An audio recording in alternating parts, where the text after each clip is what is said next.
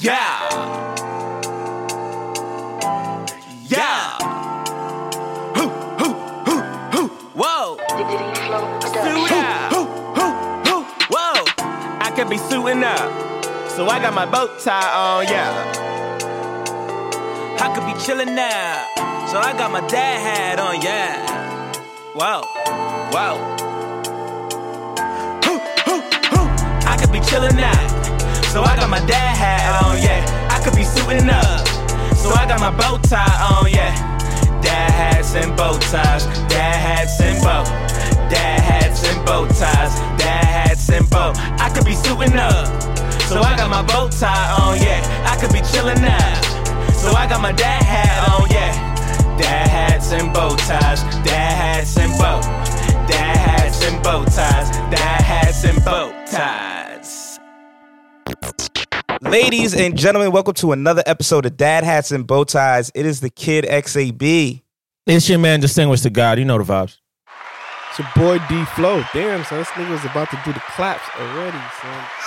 Damn. Nah, it's mm. cool. You you got through the claps. You Nah, feel nigga, me? a nigga missed one episode and the nigga Damn. wanted to put the claps in already, son.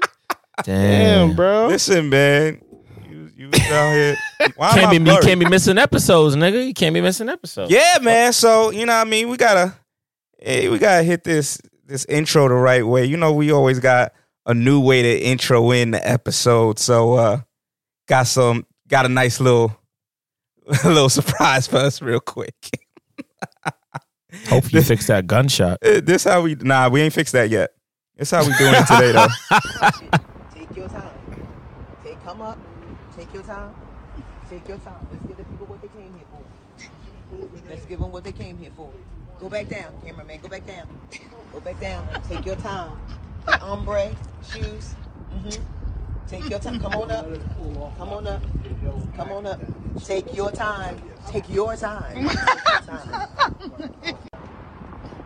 Just need y'all to take your time today. You feel me? Okay. Take, take your time. Anybody? Okay. Anybody got a uh, or man that we need to to to get Yeah. to? Hold on one second. Just- you know we gotta Okay. intro that in properly.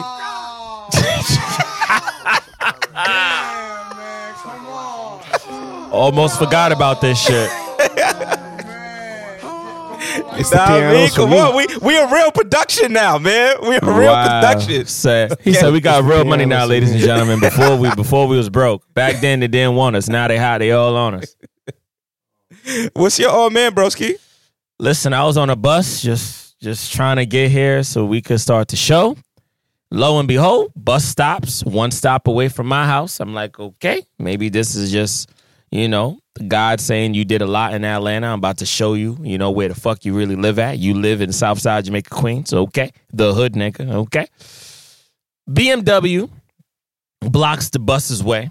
Okay, it's a very narrow street. BMW. There's a chick inside, light skinned chick with a ponytail and red hair and uh, brown and blonde streaks going through her hair.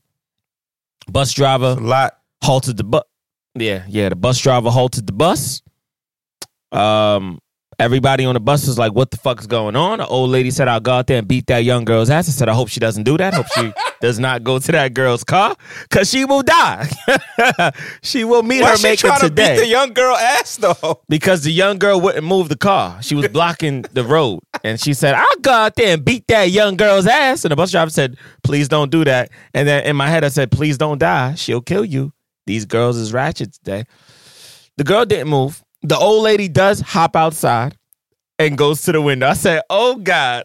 oh man. Not Got again. places to be, man. Things to do.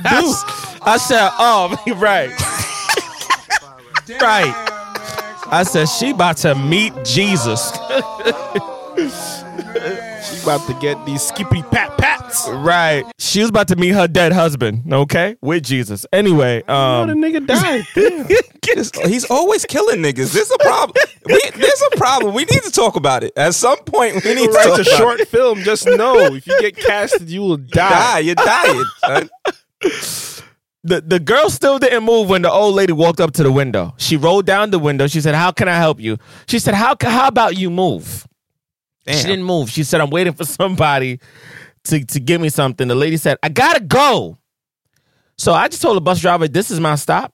I'm out of here. I don't know what happened, but I assume something happened to the old lady. You keep her in prayers. She might meet her husband. I don't. I don't Alright. think anything happened to the old lady. Oh sir. man, moment. All right. That- That's my all man moment. I don't know. I don't know why she didn't move, but I feel like young people feel like they could just take over streets. One day She it's gonna be probably the waiting on some money, bro. She was probably R- waiting on that bread. right, right. She One ain't day, trying to move. one day it's gonna be the wrong bus operator. One day it's gonna be the wrong passenger, and it's gonna be a bad day. Almost And that's all I'm saying. I'm gonna just leave it like that. That's right, right, right, right. Me and my niggas feel the same way. We, we got to get that audio clip from Paid in Full. Me and my niggas feel the same way. You said from who? From Paid in Full. Got- that's that's where that clip Say- is from. say- and my say- niggas feel the less. same way. Say less. Well, old Mhm. man moment. Did I have an old man moment? I mean, it was All Star Weekend. Did y- what the fuck did y'all niggas have? Oh, we get to All- Star Yeah. Weekend, man. You rushing the show. We got to give people a show, man. We got to take our time with it. You feel me? But Okay. let's let's let's get through the all mans. My all man this week. I don't I don't know if I had an all man, but and we're gonna we're gonna talk about doubling back, right? When Okay. when somebody somebody kind of fucks with you and then they stop fucking with you and then they want to double back to you afterwards. Okay. Okay. We're gonna get to that conversation a little later on, but I feel like I don't know. I feel like I got duped into taking people out this weekend. That's what my off man Sheesh. is. Like I was just chilling, like on some. Oh yeah, you know what I mean. We could chill, and it felt like it was they was trying to double back into something that we already may have.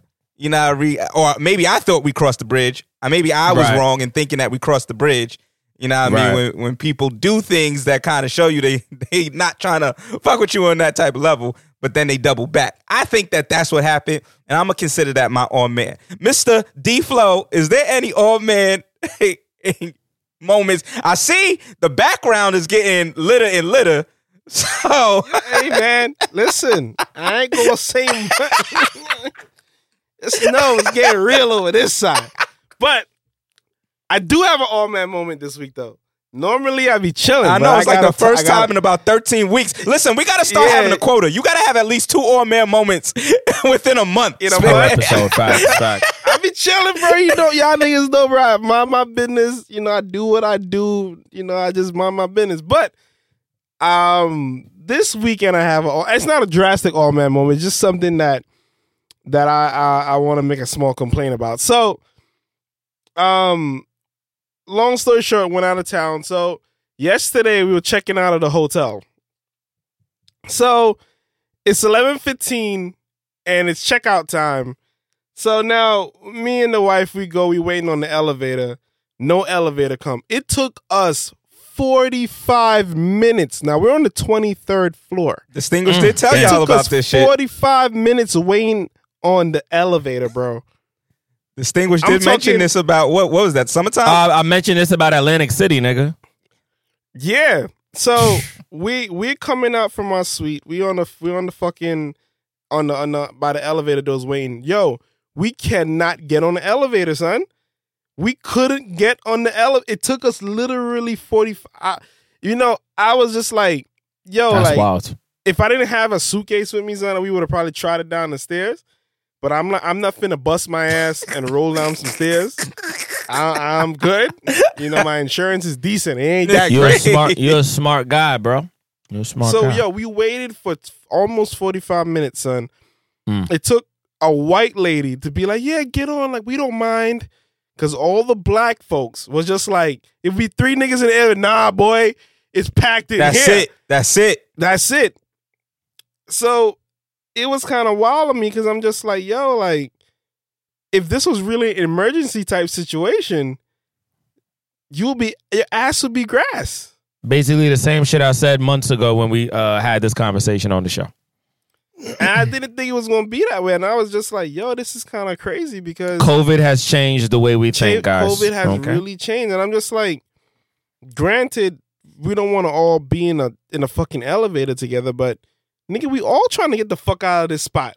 You feel me? Like we all trying to get out of here and go about our business. And we couldn't get on the elevator, son. That shit blew my mind. I was just like, wow. That was an experience. I'm like, that that definitely is an all before. man moment. Yeah, that's definitely an all man moment. So that was about it, man. Um, yeah, that was about it. Well, one Mm. of us, I mean, apparently both of y'all was out here traveling. I have not traveled yet uh, since COVID, but Damn, good luck, bro. one of us was in COVID City, and and that would be distinguished the guy. You know, Atlanta was open, open. So Open, open. Uh, These niggas was. Tell us about your All Star Weekend uh, experiences, broski. Uh, well, I'm gonna. I'm, I'm gonna leave a few things out so I don't self-incriminate myself. But uh, the the the weekend started uh, with shits and giggles. Uh, you motherfuckers know how much a nigga love a strip club. I had to support the future doctors, nurses, and lawyers. So I went to the strip club. it's Um, Women's I paid History $100. Month, so I understand. Right. I, I paid hundred dollars, hundred dollars to get into the strip club. Never paid hundred dollars into the strip club. to get It's, into. it's I All Star make this up. Weekend. Them, them I- strip I- clubs is upcharging crazy. Cannot make this up. Um, I get through. I get through the strip club Wait, uh, door the, with the like women two- that you were with, did they have to pay hundred dollars too? the women also had to pay hundred dollars. Oh, that's wild. Cash. Normally they don't have to yeah. pay that much. No, no. So, How um, much niggas was in the strip club? Um, it was a lot of niggas in the strip club. From I'm not I gonna. I'm, I'm again, again, I'm not gonna self-incriminate myself. It was, it was definitely over 300 people in the strip club. Over 300. So, anyways, uh, I can't make this up. So, a lot of rappers. I saw gold chains.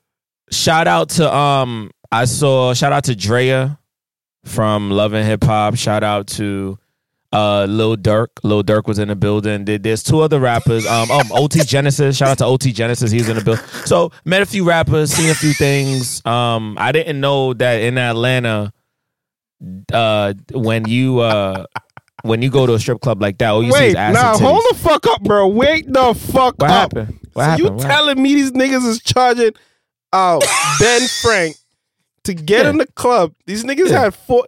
The club, not even these hoes. The club made 40, 50 bands just off niggas getting inside. Period. Yeah, yeah, yeah, yeah, yeah. Uh, bro, it was it was one nigga in the cl- it was one nigga in the club. No exaggeration. One nigga in the club looked like he must have threw like between ten to twenty thousand, like just in the air.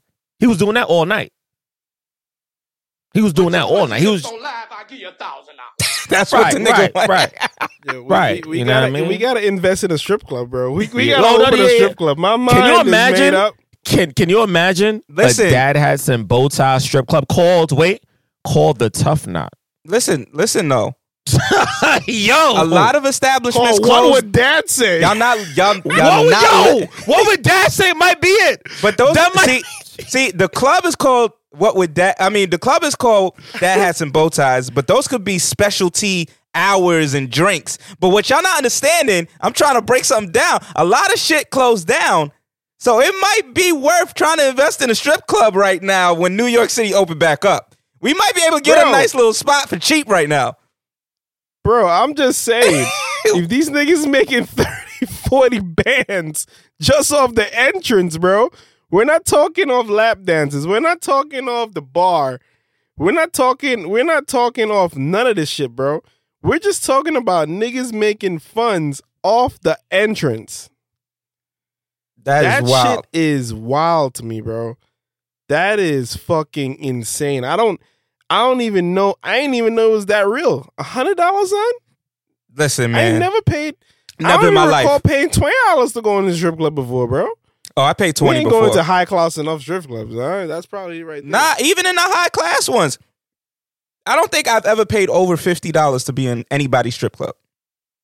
Mm, Ever in my life. So a hundred dollars, but I also have never been to a strip club when when it's been uh like a special event or something like that. I, I haven't done that. So I don't know if that is what the difference was. Like, you know what I mean? I have no idea what was going on at that moment in time. But that sounds like a wild amount of money to be spending. That's an unnecessary amount of money to go in the strip club, bro. But I get it. It's a special event weekend. You know, people out there having fun, doing what they do. I'm just saying that, you know, that's a crazy upcharge. I guess it's like it's like New Year's Eve and niggas are paying no buck to get in the club. A hundred percent. So Yeah, You know? um the what I got out of it though and thi- this is just me going on a deep tangent. It was so crazy to be in a club full of women walking around you butt ass naked. Like ev- like I would say 85% of the women was naked. But when I say butt, like you saw the vagina Mhm. in your face. I mean, it ain't a strip club in, in Atlanta unless unless pussy Th- showing. exactly. You know, Exactly. that's Tatas and, and lips. Exactly. The thing that's crazy though is that I've been to strip clubs in New York. I've been to strip clubs in Jamaica, like Jamaica West Indies. Not Jamaica Something Queens. is different in the air in Atlanta, Georgia, because COVID, nigga. The- what the fuck you talking about, bro? The way that the- is different. the way that the money was falling, bro, I was having a conversation, money falling on top of my head. It's just no, it's just money. Money being yo, money. So much money was being thrown. I thought it was just a regular day. I thought I was outside because it was normal, and everybody's walking on top of money. Drinks is getting spilled on money. Um, people are like walking over money to get to the bathroom. There's money being spilled on the counter when you're trying to order a drink. Is that much money's being thrown at once? Because there's people throwing money from multiple directions of the room, and I'm like, I'm in the wrong this profession, bro. I think I know I'm what like, I gotta this- go be. I gotta be a janitor at a strip club in Atlanta. like That's what the fuck I gotta be doing. And yo, X, I saw some shit I never seen in New York. I seen three dudes on stage. Three dudes on stage picking up the money for the strippers. Picking it up and then bringing it to the back into the basement for them to count. I seen big, big garbage bags of money just being thrown to one dude across the room to bring. I was like, yo, Nah, this how they really living- making bro. money, bro. bro, th- eh, bro, if this is how they living in Atlanta, this is why now, like, my mindset is like, if a chick really talking about she need a nigga with bands, maybe cause she really getting them M's, cause I don't know no more, bro. It's it's different out there. I mean, kid. when Every you chick, when you get your body done, that's the type of niggas that you oh, attract. bro, it was a lot of lot of bodies Yo, done. I A ain't lot gonna of bodies hold you, done. son. I knew this one chick that I used to work with. She got her body done, bro. And Right. no fucking lie, within four months of getting her body done, Shorty bought a house. How she Oh bought that? shit! I don't know what she was doing. I ain't, I ain't gonna knock her hustle, none of that shit. All I'm saying is that it really does go to show you that it's an investment. For a lot Right. of these shorties that go get their body done, and That's it's true. really an investment. Is it is it morally right? In my opinion, listen, you do what you gotta do to make it work for you, shorty. Right, right, right. But all I'm saying is that the hustle is fucking real. These shorties get out here. They figure that certain men like certain attributes to their bodies, And there are certain men that, like. that that is what they're looking for. That's what That's they're looking it. They, all they're looking for is you for you to look a certain type of way, and for them to feel like. And we're gonna get into this conversation a little bit more when we talk about the polygamy thing, um, later on with with uh, Rachel. But hmm hopefully she answers the phone. But I just think men are dumb. The things that we value are just stupid. So like Right. when in terms of relationships, right? We'll value how good a shorty looks. Meanwhile, these women are out here valuing how much you can provide for them. Those are on two different scales, my friend. Like a nigga will will fucking ball out until he's broke just to have a shorty on his arm that looks like uh, a, a shorty that other niggas will envy and drool over. Meanwhile, when Right. shorties get their bodies I done and try and get niggas, it's because this nigga is going to provide for her now and give her money and give her things Yeah. that actually matter in life. They, and you know what's funny about it? The game just has switched around. I think what men look for more so nowadays is a trophy wife because once, Well, those baller type black- of niggas. I don't think every nigga's like that. Yeah, I was gonna say, uh, unfortunately, within our black culture, the the the I don't want to put it just on black I- people because white niggas I do don't it want to too. put it's a. I was about to say I I, I'm, I had to, I was going to retract what I said just now because I was going to say something, but I don't want to offend people at the same time. So I'm trying to but think of from wanna our word this. perspective of what's happening in hip hop culture, you could definitely in, in hip hip hop. hop, The Yeah, strip club, the, the strip club is hip hop culture. The strip club, all they played mean, is it- nothing but ratchet music. That's all they play. But in hip hop culture, the think- trophy wife is valued greatly. is valued Oh, greatly, yeah, and I yeah, think in yeah. general, if you weren't raised with money to begin with, I think what happens as you get rich and you know you get cross certain you know wealth gaps. Mhm. I think what happens is that as as the need for having a wife or a woman do you know wifely things or you know women Mhm. look for a man. The, the, the, it's funny because the role of what a woman looks for a man has never really changed. But Nope. for some reason, for men, what we look for in women has changed a little bit. You feel me? I feel like women haven't truly changed what they want in a man. It's because niggas is dumb. They still they still trying to compete with niggas But about what. you don't think it's, but it. I think it goes a little bit deeper though, X. You don't. I mean, think I'm being surface more- level when I say that, but Oh, it, it does play a factor, son. Like what what niggas value sometimes and what they look for in women is is superficial. That's what I'm saying when I'm saying they're dumb. It's not it's not anything that actually brings them value. When you get a trophy wife as a rapper, you you know you might be showing other niggas look you could you could bag a chick like that, but Right. that's not really bringing any immediate value to your life.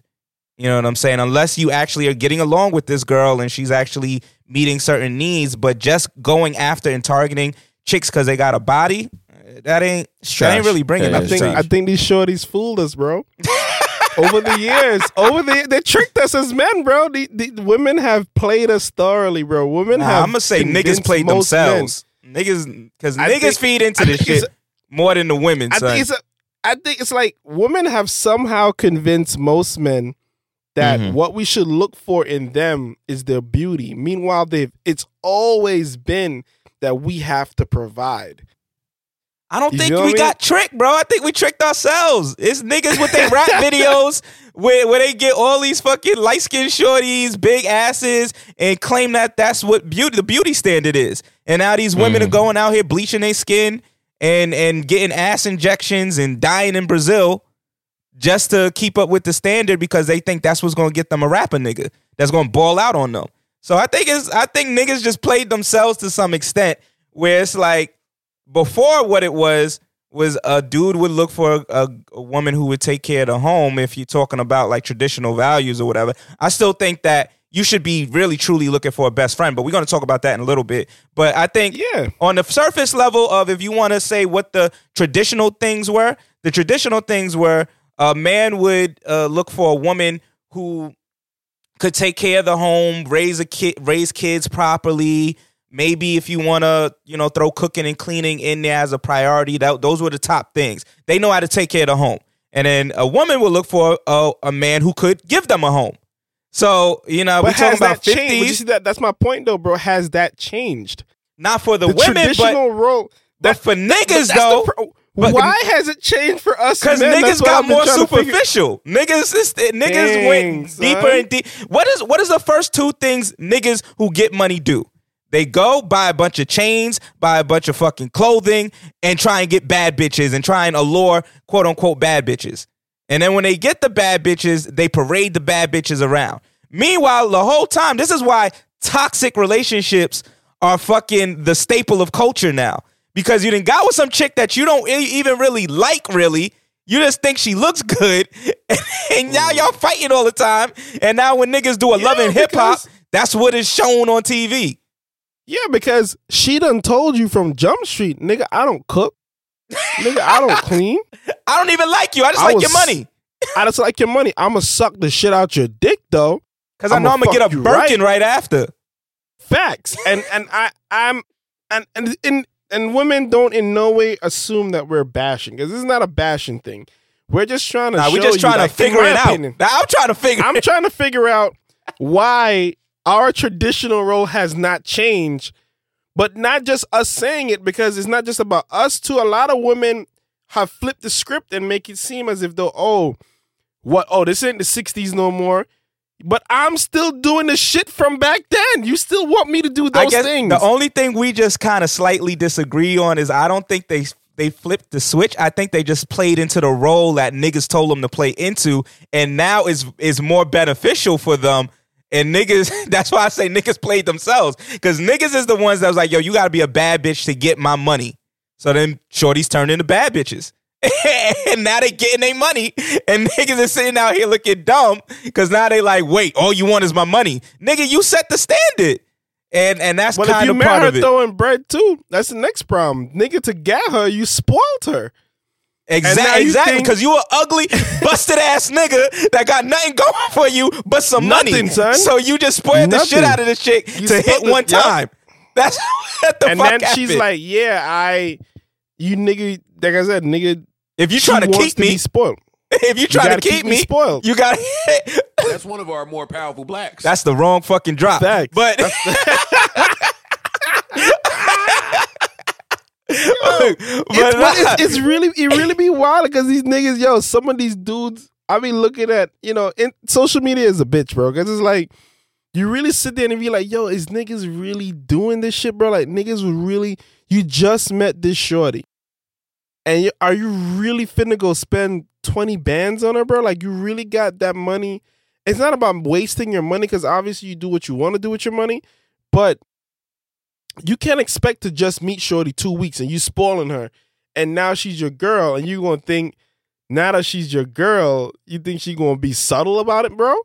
You think she finna just she gonna play the role she needs to play? Nah, nigga, you gotta continue spoiling her. but you know what's funny, bro? not- you said Mhm. you said something, and the more and more I think about it, it makes so much more sense. We had conversations about other things, but you said like, "Yo, when you present yourself as a ballin' ass nigga to any shorty, the first moment she meets you, she sees you at at Ruth's Chris and you talking about, oh, I'm gonna buy the whole table, not knowing that you buying the whole table off of the stimulus check that you just got.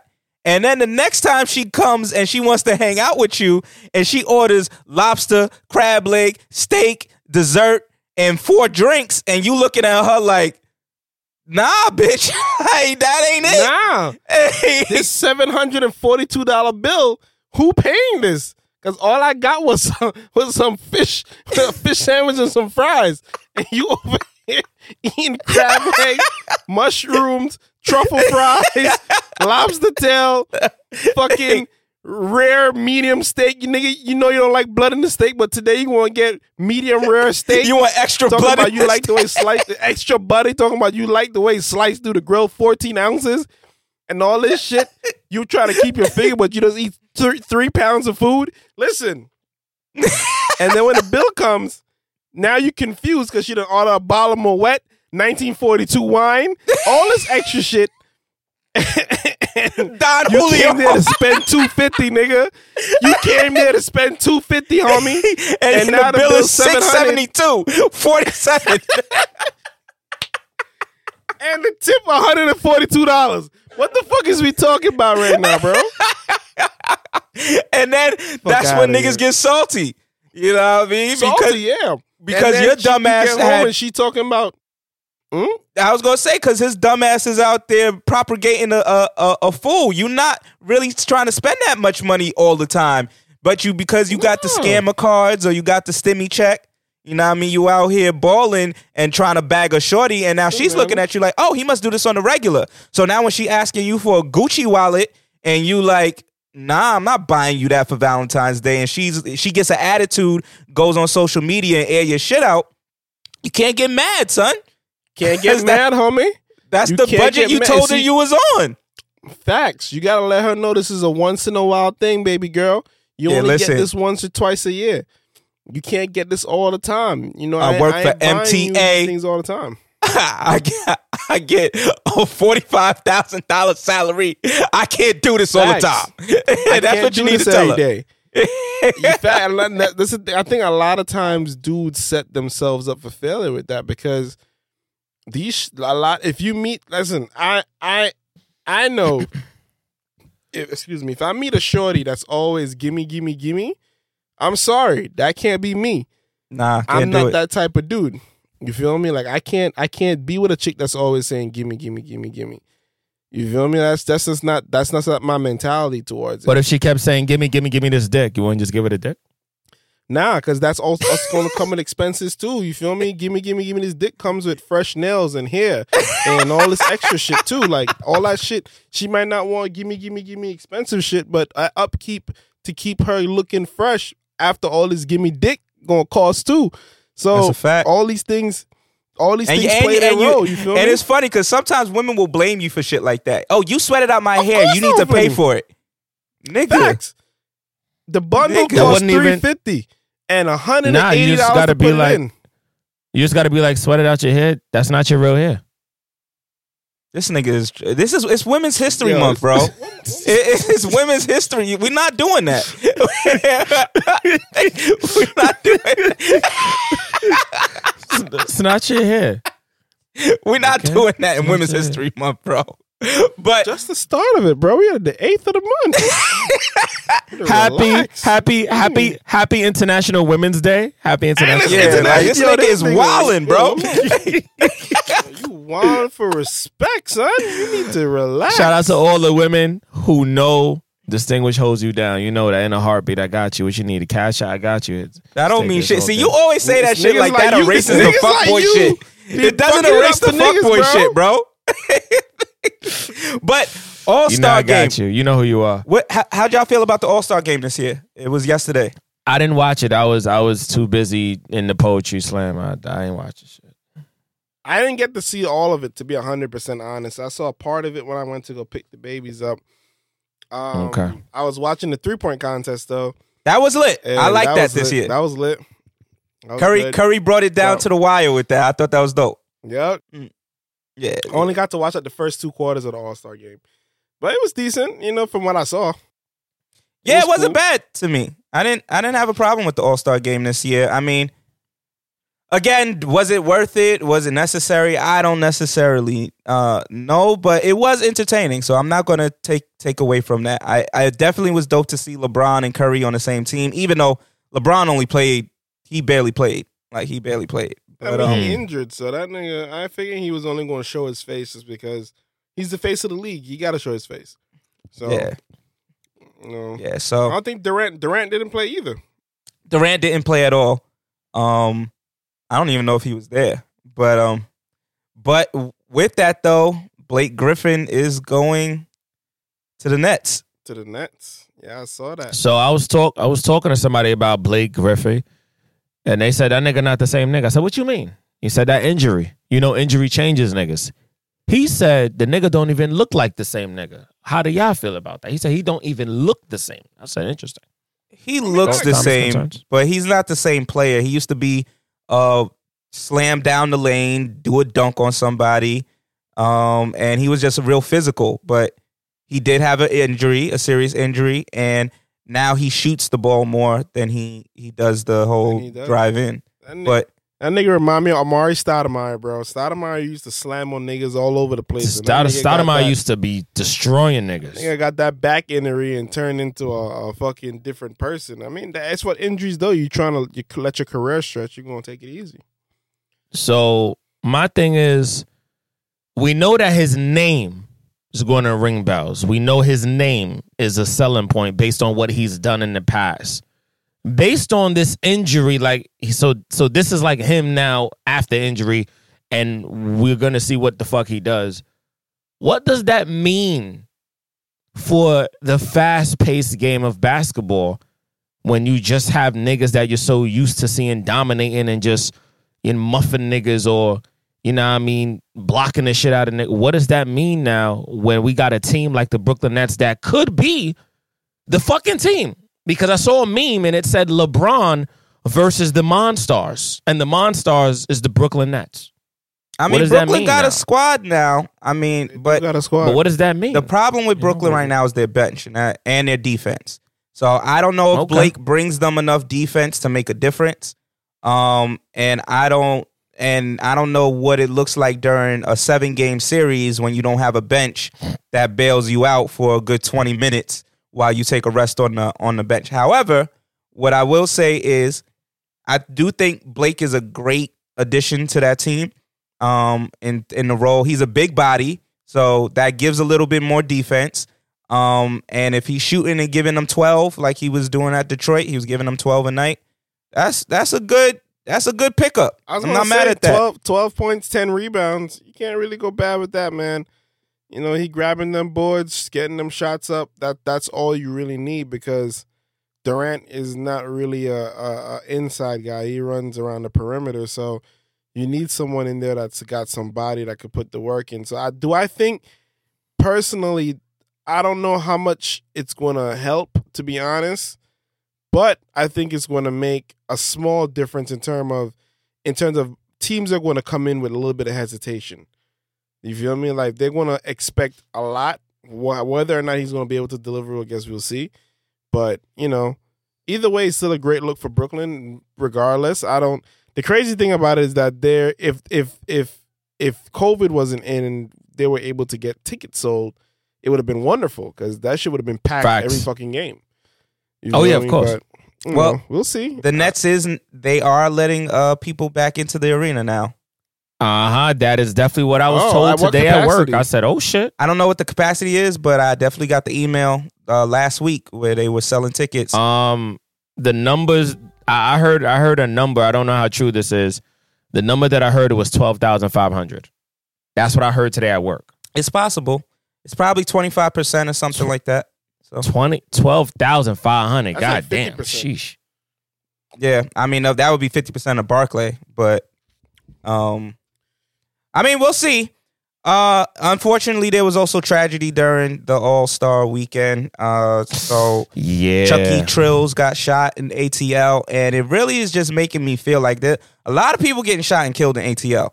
I don't. I, was it hot when you were there? Distinguished? Was it looking crazy? I ain't gonna hold you.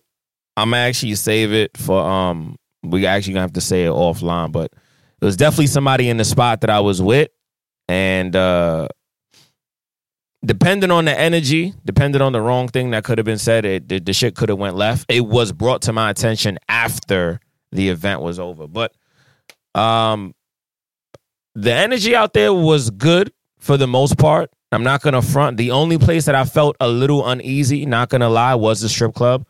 Um, the strip club. I went to the strip club as soon as I landed. I went straight to the strip club.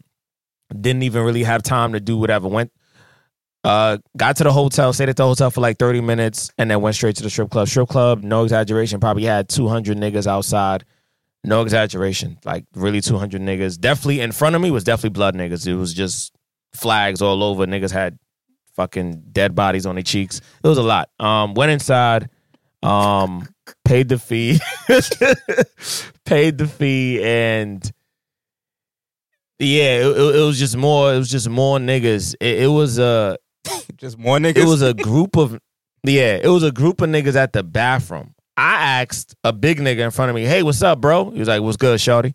I said, "Listen, is this a line for the bathroom?" Nah, man, it's just niggas holding up the line. I said, "Okay, go in the bathroom. Two niggas in the bathroom. One nigga on your left, one nigga on your right. The nigga on your left is selling candies and treats and edibles and blunts. The nigga on your right is handing you a paper towel to dry your hands. I'm like, this could be a setup. uh, am I getting? Am I gonna get raped today? I don't. Student, oh, oh, both sides of the stall. Can't make this shit up. Both sides of the stall, son. I'm only one Both nigga in the bathroom. I'm like, this shit might not go well, man. I go, I pee. The guy's like, so what you looking for tonight, blood? I said, uh, uh how much is a Dutch? That'd be four dollars, shorty. I said, here's five. You don't want the change? Nah, just keep it. All right, blood. I'm like, all right, walk back outside. It's it's a struggle to get through the niggas just to get back on the other side. I'm there with um beautiful young lady I was with. Shout out to Nettie. She was there with me out there. Her friend was there. My cousin was there. And we we just had to look out for each other that night because uh niggas put the word out that uh, you know, there was pickpocketing niggas all weekend. Thank God I was not pickpocketed. Um a, a few people um one chick was leaving the club and she looked like she didn't know where she was at. She had to be carried out the club. Um I don't know, man. It was, it was Sound just like too much just for a me. lot of shit. Sound like too much yeah, for it me. was- yeah, it was, it was it was a lot. I'm not gonna I'm lie, but Patooch, friend. right. Overall, overall, I, I I had a great time. I, I do know there was certain areas I was invited to. I did not go because I was told that the energy was not good from other people. Because I was like, "Yo, what you think about this spot?" And they're like, "Nah, don't do it. You, you you're not from here. Don't go." I said, "Okay." I'm just stay. They said just stay in your car. Okay, I'm I'm gonna stay in the rental car and just order Uber Eats, and that's what I did. That's what I did, man. R.I.P. to the artist. It's crazy, X, because when you sent me that shit, You sent me that shit on a Saturday, bro. I had I was just enjoying my Saturday, and you sent me. I was like, damn, this didn't happen. This just this shit just happened. This nigga just got Yeah, killed, I uh, was shot seeing. I was Damn, seeing a like- lot of shit online. Atlanta, first of all, Shit. way too crowded. Mad clubs, just Oh, yeah. just Yeah, too yeah, many niggas. a lot of shit. And I'm like. Nah, I would have felt uncomfortable the whole time. I'd have, I'd have felt like, okay. nah, this is too much for me. And then, like, everywhere is in a depression. And what happens in depressions is the wolves come out. And the wolves are trying to Yeah. be fed. And so All Star sounds like a fun time on an on an average in year.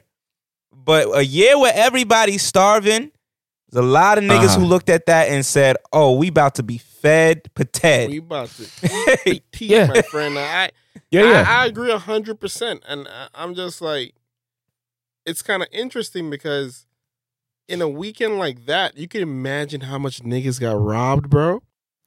oh, Oh my sh- God. How many niggas got How much- assaulted? I gotta tell y'all all. I gotta tell y'all offline. Somebody I know did get robbed. I, I can't talk about it on the podcast. Yeah, how many niggas bust a nut and went to sleep afterwards Yep. and got up and had nothing? Or had something. Had some. or, or or had something right. Many niggas getting Right. injections today. Right. Taking antibiotics today. Tell you that Yeah. right now. Mhm. That's a fact. Oh Big man. facts. But you know what we got this weekend though. I'm a we're not even gonna talk about it.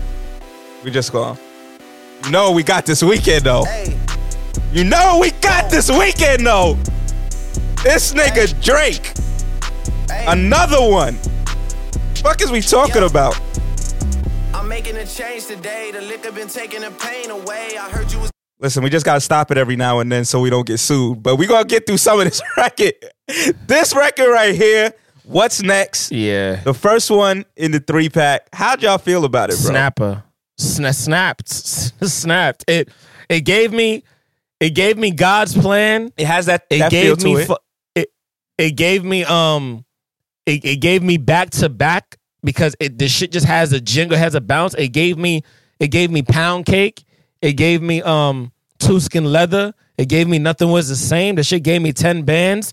The, the Drake said I'm taking all of my Drakes and I'm putting them in one record and I'm just going off. And that's what the fuck he did on this I, shit. I ain't even heard that shit yet, bro. I ain't get, I ain't check out no new music this weekend. oh, this nigga wild. Bro, gotta check it when out. they yo X, when they played this in the club, like when they played this in the club at the strip club, bro, niggas was making it rain, bro. Lil uh Lil Durk was making it rain. I was like, God, when they played um Laugh Now, Cry Later, and when Lil Durk part came on about um don't uh, uh, uh the the six nine reference, crazy, Oh, yeah. stupid. I said. It was wild, bro. When that Drake dropped, when that What's Next dropped, niggas was crazy in there. Swear to God. Fame away. Drake got it, man. I sit in a box where the owners do. A boss is a road that I've grown into. I love you to death, but I told you the truth. I can't just be with you and only you. This nigga talking Yeah, about the next. I got one Virgil, got one, and Whoa, that there's the only two, man. How many times have I shown and proved, man? How many nights I've been woke, swerving the got the potholes, not trying to fuck Yeah, nah, that nigga, that nigga went off on that, but that wasn't it. That wasn't that wasn't Nah, all he gave nah. us though. He that wasn't all. This nigga said. This nigga said. This what this nigga said, man. This nigga was snapping this week. I don't give a fuck what nobody say. Nobody can tell me this shit was whack. I don't give a fuck what nobody tell No, me. Yeah, nah.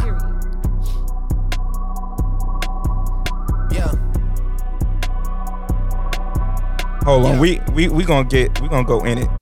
You know how the dogs get, haven't fallen off yet. Come with a classic, they come around years later and say it's a sleeper. The ears are real, the petty is real. Might charge my This ex a nigga feature. talking about the Posse, next. The money, the Brenda Letitia. Whoa, I- I'ma I'ma fuck him she up. came for me twice, I didn't even. I got your her beat, voice, my you know I'm a nigga. I got your beat, 42. How'd y'all feel about? Well, I know Flo, you ain't listened to it yet, but you just getting a little taste now. But D, what you what you think? I, I, The beats are yo. Wait till we get to that lemon pepper. yo, that shit right there. Get to that. Oh, Get to that lemon that shit right there. Hold on, we gotta. Slap. I mean, I, I'm gonna definitely check it out later on tonight. That lemon pepper, bro. The the the the quotables that coming out of that record, the niggas gonna be quoting that for the whole year. It's too much lines that's like, whoa. let's let's let's get to let's get to I think the most appreciated part of this song. A lot of people was feeling this. Description. I like the post, so I get the prescription. We walk around with them bands and I breach it. This gun ain't gon' jam and I blow, I ain't missing. I'm dropping hit after hit, I'm just chilling. But I send a hit while I chill with my children. Bigger the business, the bigger the office. I fuck around and found me a shred and I called up. They call for my artist, they making me office. I don't even bargain, I start from the bottom. I lost a Ferrari, Las Vegas, Nevada. I woke up the following day and went harder. I'm cracking my shit, now they see that I'm smarter. I gotta get money, I love to get charter. I gave them four burgers at once for a startup. I can't let them down, walk around with my guard. I'm screaming. I- Lil Baby snapped on this shit. Lil ba- Lil Baby was like, "Oh, I'm on a, I'm on, a, I'm on another record with Drake. I gotta smoke Drake." he was smoking. he went Lil Baby was smoking. went He, was off. like, "I gotta smoke this nigga." he went off on this he went off on this record. he was he was rapping his ass. I ass. do gotta let the hook play out, but again, you know, we got we ain't trying to get sued, so this is how you get that. It's how you get that loophole, y'all. It's how you get the loop. But I still don't model. I know I be on some shit that they ain't thought of. Sins. Ooh. I got sins on my mind and some M's. Oh my A God. lot of M's on my mind and my friends. Yeah, I keep my friends on my mind. I'm in love. I'm in love with two girls at one time in they tens. that polygamy shit. That polygamy shit. This nigga Drake was wilding on that hook. That's one of my favorite hooks from Drake. I'm not even gonna hold y'all. that yeah, that hook, that hook right there. Money. We, we love you, you, for Rick Ross, always but putting Rose on classic records. we don't we don't we we gonna go straight to Drake though. Facts. All my Rolls Royces got a different body. Facts. Man, sorry, kitted out with every option. Facts. Let me know if that's a problem. If you got a problem with me, gotta walk around it. Used to say I had it before I got it, now I got it all. And being honest, I don't really wanna talk about it. That's one of our And if more I didn't powerful have it, wouldn't wanna talk about it. I had it so long, I don't even celebrate it. Negative thoughts don't even enter my inner matrix. Imagine me still rapping about if I never made it. Mm. Damn, Sheesh. not too many parallels left in our lives. I mean, my crib look bigger through my son's eyes, and the squad look bigger to the young guys. And my Yeah, I like that three pack, bro. I'm not even gonna hold you. And if if This three pack, he's letting us know when the album drops. That's it. I was about to say, if That's this is it. an indication of what the album, how in shape he is for the album, yeah. it's it's gonna be bad. And- it's gonna be bad. I'm gonna make a prediction because this is Dad Hats and Bow Ties. A lot of us make predictions on here. We're we're we're, we're pretty damn on the money with it. I don't want to say this. This may be Drake's penultimate album. Mm. I, I, I, I, so something. The way that Lemon Peppers, and it's the last record. If you, if, if you uh figure out who did the original version, because we know the, the the beat is a sample. That is a that song is a lullaby. This shit is a lullaby. He's letting niggas know, bro. I'm not on my last leg, but I'm letting y'all know for giving y'all records, I'm on my last leg. About to go into a whole nother shit. After I drop CLB, nigga, once I drop CLB, nigga, nigga, the next thing I drop, bro, I'm out of here. I gave you everything that I wanted to give you. I gave you everything. I think this is Drake's penultimate album. God damn it. I can't believe I said those words. I'm not sure. I think Drake got a couple in him. I think he he does plan on giving us a full R and B joint. I think he does. Drake about to give niggas a Issa Rae goodbye, bro. That's that's what he about Yeah, to I'm do. not too- Season five, nigga. I'm not. I'm not sold on that one just yet. Okay. Nah. Okay. Yeah, I think I think it, I don't think it's gonna be his last album, but I think it's towards. No, he the maybe got penultimate. One more. Before the one more. One more. It's gonna be one more after certified. oh, okay. That's Yeah, how I, don't- feel. I don't know. I think he got. At, I We think he see. has about two, two more after that, depending on Two more, yeah? because Drake likes likes to drop mixtapes. Drake likes to, and I think he's trying to go the Jay Z route. So I I think was he's gonna say, when Yeah, yeah, think of about course. It, Jay Jay had Jay has like a, what twelve albums or some shit like that. yeah, like he's not. But mad mixtapes. I don't think he's But trying to stop yeah. until I, I think he's still going to do what Jay Z did is maybe not give us an album as often, but if he feel like it, he might drop some fire. I think he's trying to go that route. So I don't know if he'll he'll completely stop But I do think that we are getting to the peak though, in terms of I think Drake has an album that he knows is his best work. That is better than Take Care. I think that he thinks is better than Nothing and Was the Same. I think he knows the formula to give us that album, and he's waiting on giving that to us. That's what I think Drake is doing. I don't know if Certified Lover Boy is going to be that, but I do know that he has something like that in the tuck coming. And I do feel like Something- this one, he's trying to make as good or better than Take Care because that's what he said before. Certified Lover Boy to me is gonna be what Kanye could have been, what Kanye's um 808 and Heartbreaks could have been. Mm. That's what I think because I think Drake, as we know, is one of the most, if not of this generation. He's going into he's going into the fucking second generation of like this brand new wave of hip hop. He loves to change and diversify his sounds because he plays with melodies, hooks. He plays with his voice. You know whether niggas think he could sing or not. Nigga, if the record sounds good, fuck who could really sing on, on, on the record or not. Nigga, Drake sounded amazing. Right. That shit's a hit now. Whether you thought the nigga had a falsetto or the nigga was an E flat, who give a fuck? But I think what Kanye tried to do with 808 and Heartbreaks, I feel like that's what Drake's gonna do. And I, I'm interested to learn why he wants to even call it Certified Lover Boy. I think that's I haven't seen any. I haven't seen any interviews on it I think he did that. Well, if, if I'm speculating, I think he did that um, to play off of the fact that everybody like called him soft and someone who only made girl music in the Mm. beginning, right? Like everybody kept saying all he did was make uh, songs that were for the ladies, but he might do it. He might do it one or two way. He might lean into it, or he might do the opposite. Where this might be one of the hardest hitting rap, just to just if to he play with. start rapping don't think- I don't think he needs to though. Like him playing the role he's played has made him the icon he is. That's a fact. You know what I mean? Like him leaning into doing more of the sensitive records, quote unquote, has put him in a position where even the hardcore niggas can't bang on the fact that a good Drake song come on. You know the lyrics. Even if you don't like him, you know the fucking lyrics, player. Like you know it. Your girl knows it. yeah, like we gotta give we gotta give him his roses for that. Like at the end of the day, there's a reason why, you know, another hardcore rapper isn't the best there is right now. It's because Drake is versatile enough and he's adaptable. Even when he jumps on hard records, he still makes it his own. So uh, you gotta give Drake's his prop, man. Like Certified Lover Boy is actually an appropriate appropriate theme for the project. Because at the end of the day, the nigga just goes to show you, like, nigga, I ain't gotta be hard. Call me a lover boy, nigga. Meanwhile, you grilling me, fucking a bitch. Right. Fuck out of here. yeah, yeah, yeah, yeah. yeah. So before we get into any more of our topics, I did tell our guests for today that we're to give their flowers to uh that we'd call around this time. So uh let's let's get a little bit let's let's play a little bit of a snippet of an episode from Back That Glass Up, which is a new podcast by Rachel B. Um and then we're going to call her in to talk a little bit about this episode.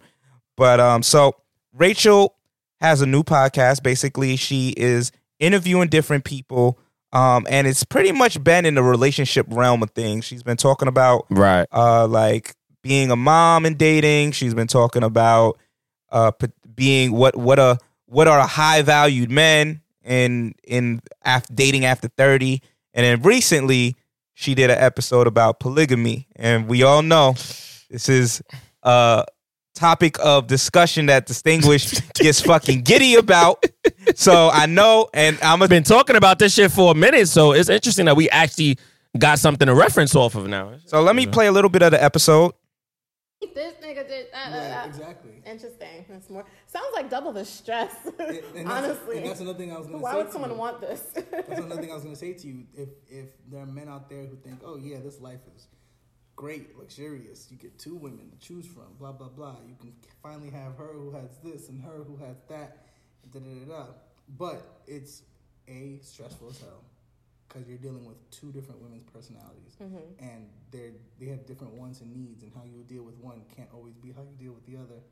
Um, and you know, don't let them both have an issue with each other because now you're the mediator.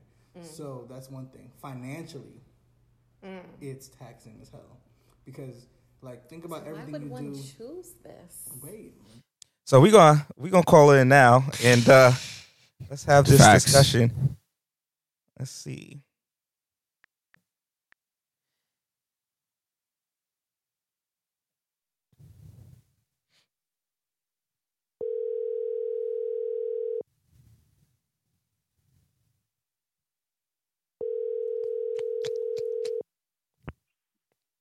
Hello. Rachel B, you are live on air with Dad Hats and Bow Ties. Oh shit. Oh, oh. What's up? What's up? How are you doing? I'm doing great. I'm excited to speak to you guys. So before we even get into the conversation that we're going to have, and I'm here to be an instigator today. So uh, I, it's going to be an interesting conversation. But before we do, it is Women's History Month, and you are a black queen, and we want to give you all of your flowers. We think you are amazing. We want to congratulate you for your new show, being an amazing mother, being an amazing individual, and all of that. Distinguished, do you have any more flowers that you want to give Miss Rachel B before Listen, we go? man, I didn't had I didn't had a beautiful conversation with the queen last week. You know what I mean? When I was in Atlanta, I hit her up in the inbox, let her know how I felt about her, and I know that she's been going through a very rough time with the loss of her mother. May she continuously rest in power, rest in paradise, rest in peace.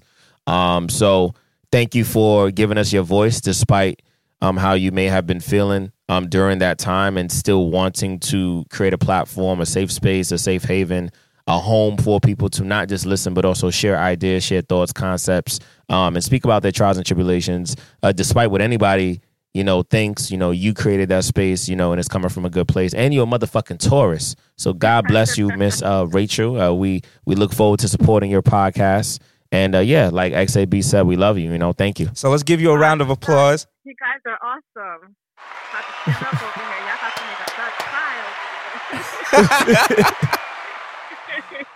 All right, so Appreciate you, King. Thank you. oh, no problem, No- Queen. No doubt. So, okay, this is what we're going to do. Um, all right, because when you dropped the polygamy episode, Distinguished ran to his computer faster than I've ever seen this nigga run in his life and downloaded the shit and listened to it. I just know I wasn't there, but I know that's what the fuck happened. So, That's definitely what I did. what we're going to do is I want Distinguished to tell me and to tell us what he got from the episode, seeing as this is something he's interested in. And then after that, I'd love to hear this. Rachel, me and you are going to have a conversation, and Flo is here as well. And so, when that part happens, since we probably are most likely on the same page, um, we can kind of delve into it. So, distinguish, what did you gather from this uh, amazing polygamy episode that Miss Rachel B? So first and foremost, shout out to uh, the good brother Dom Sheldon, uh, Mister Twenty Four Thousand followers on a gram and counting. Um, he was definitely on the show. Um, and uh, it was interesting because Rachel um, shared briefly that she definitely was interested in this gentleman. The one thing I did like is that, which I'm gonna dig into um, that ass in a second about that, but right, he did not, he did not force. Um, he did not try to enforce, nor did he try to coerce her into trying to be a part of this thing that he wanted. Um, you know what I mean? He allowed her to make her own, you know, decision, her own inference on that. However, for me, what I really got from it is one, finally, a black man candidly speaking about it, and it didn't come off in a way that was like, yeah, I got two chicks, or I had two chicks, and all we do is fucking have sex. Thank you so much, Dom, because that's what a lot of motherfuckers think. now, I'm about to do this real quick. Hold. Now, me, like I've been telling niggas, I've been educating myself, okay? I've been educating myself. I got a book right in my hand that I got called Polysecure by author Jessica Fern. Um, it talks about attachment issues, trauma, and consensual non monogamy. I told myself if I really want to be a part of this world, if I want to be a part of this culture, I got to get into the knowledge. So in this book, you know what I mean? It, it talks about um, a lot of different things that I did not know that goes into this world. And for for me listening to him, it just reinforced how much I actually still want to be a part of it and learn, you know? I follow communities online. I follow YouTube pages. I follow hashtags. I speak to people who have been in it for like 15, 20 years. I speak to couples that are younger than me that just started in like their 20s and and and and you know some of them are 22. And I really and truly, like I said, I educate myself. I read books on it. I read articles on it um, because I think it's important. And long story short, it since going down like this open relationship polygamy path, you know, one day, you know, I'm with like somebody that I've been talking to longer than the others. I get to prioritize who I'm giving my energy to. No, we don't have sex with everybody that we talk to or we find interested um interest in. No, we don't kiss everybody. No, we don't take everybody out on the same dates. No, we don't fly everybody out. No, we don't meet everybody's parents. Everybody's in their own fucking categories. And as long as there's open transparency, as the good brother said on the show, everybody should be fucking okay. As long as you're fully transparent and honest, you should have no issues. The moment you lie, it's over. All right, th- thank you, distinguished, and thank thank you for showing us the book, Rachel. no doubt, no doubt. How did you feel about your interview with Homeboy? So I thought it was great. Like honestly, um, it's something that we spoke about when him and I first got involved. But as distinguished mentioned, he never like tried to coerce me into Right. joining the lifestyle or anything like that, which I definitely appreciated. But for me personally, I, in the same respect, didn't want to try to ask him to change the person he was or change his lifestyle and be a one woman Mhm. man. So I just like ultimately felt like, you know, we kind of come from two different worlds and see things two different ways, so this might not work.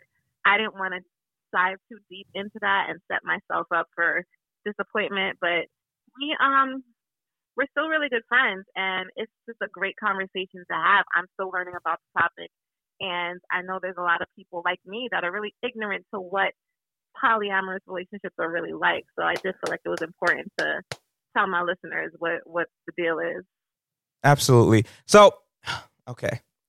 So before I, I dig, Thank you so much for saying those words, Rachel. We appreciate you in the polycule community. We appreciate you. I'm learning as well. a new word. There we go. so Polycule. okay. Well, there, here's here's my my take on on a lot of this. My first take is this. Okay.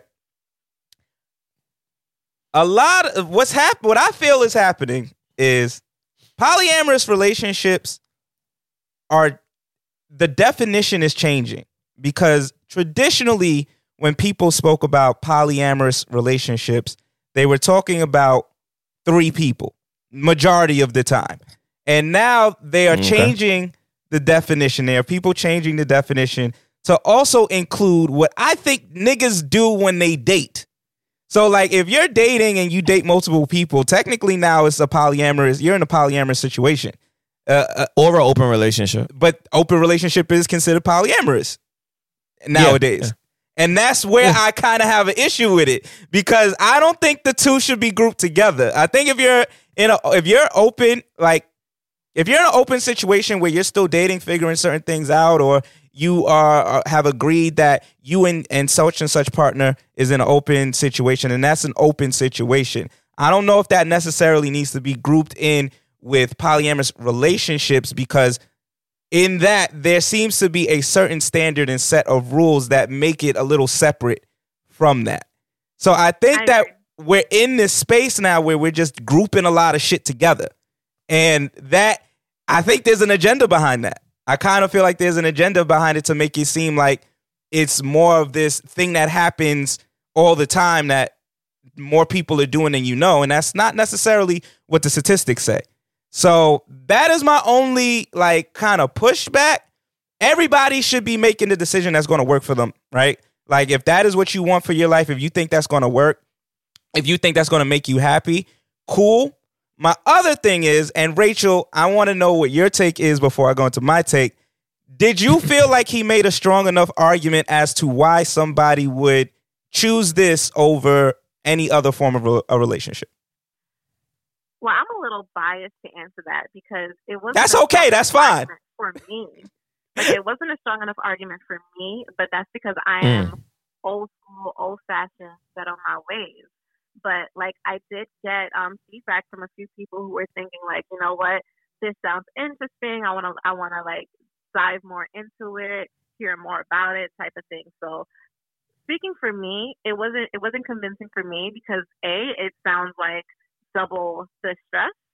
Um, if I'm in a relationship with two men, say if I'm in a polyamorous relationship with two men, that's two men I have to give my attention, affection, and love to. That's a lot. Right. Um, and I always feel like one person will get the short end of the stick, and I wouldn't be be able to fully invest myself in either one. So they'd each not be getting like what they could be getting out of me.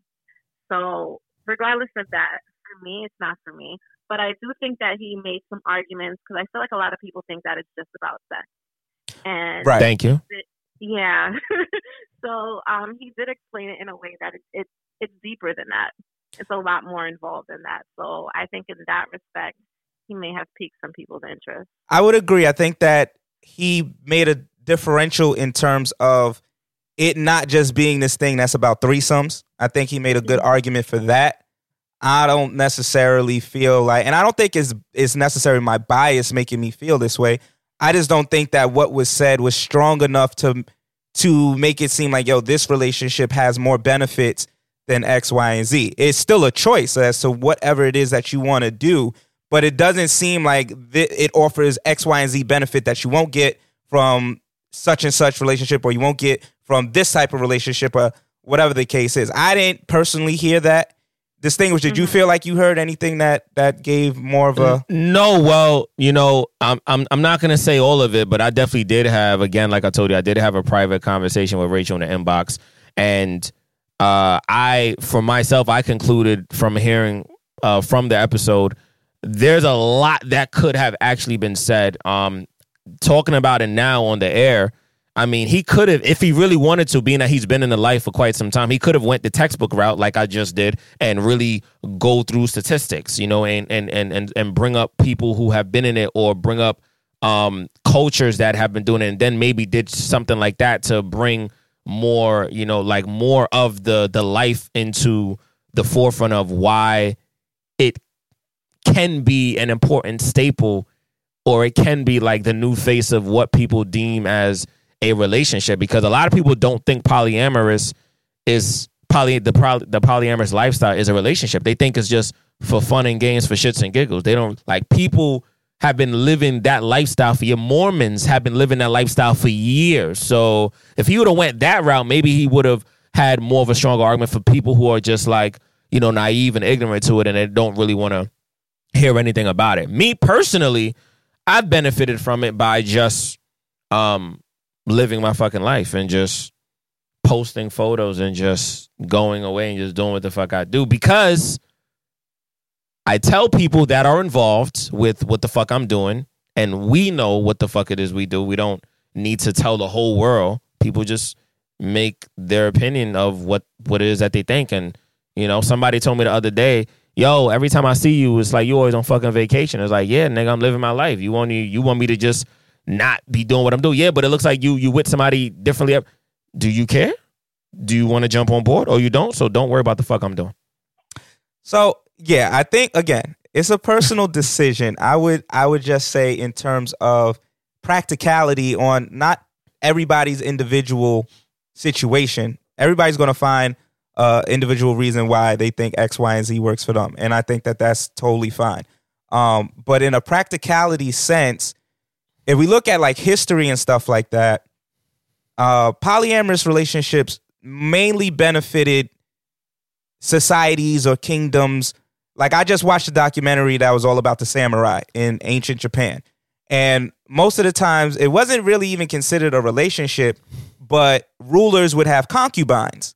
And concubines would exist pretend you know there's different versions of it you would have some rulers who would do it just for the sexual pleasure of dealing with another woman but they had it, it was also again in that you're exuding a source of power. You have the power to have 30 concubines because you're able to maybe provide or whatever. And then in turn there was a situation where one dude who was ruling his kingdom couldn't have a baby with his wife. So he ended up having a baby through the concubine. And it was important to have a baby and to have a son because that was how they were passing down the kingdom. That was how they were passing down the line of So succession. his wife, so his wife had a sister wife, basically. well, no, there was a concubine, and she had a another- baby. Another, the next lady. The purpose of her being there was for the fact of bearing child. Right, right. So there, you can't technically call it a relationship. Um, and so that is traditionally where where this source of of relationship stems from. You'll find that in multiple different kingdoms. Um, however, again, the research also suggests that it's not as popular, or not. I won't say popular, but it, it's not as widespread as we we kind of assume or think at times. Um, I think they said roughly the the highest the countries that do it the most are in Africa, and the one in Africa that has the highest rate is only still eleven percent um, of that particular country that is is invested in that. What I do feel like is the issue, and not with polygamy, but with some of the niggas that try to go into the lifestyle, is unfortunately they've become the face, and it make they make it seem very patriarchal. Like every time I see it, it's always about one nigga with two girls. And why is that the case? If it's really just this thing where niggas is just about they want to just date whoever they want to date, why isn't the face of it or why isn't it equally represented with one woman with two niggas? Like that would be my question because that is what I oftentimes see. Rachel, do you have any input on that? Yeah, I, I felt the same way. Like, if you listen to that episode, I, I was saying that it seems very, like, beneficial for the man. I mean, he did state that there are, like, he's familiar with other situations where it's one woman and she's in a relationship with two men. I've personally never seen it, um, but I'm wondering if, if women would be as open about it, if it's as, or if it's more taboo for women to be open about having two boyfriends.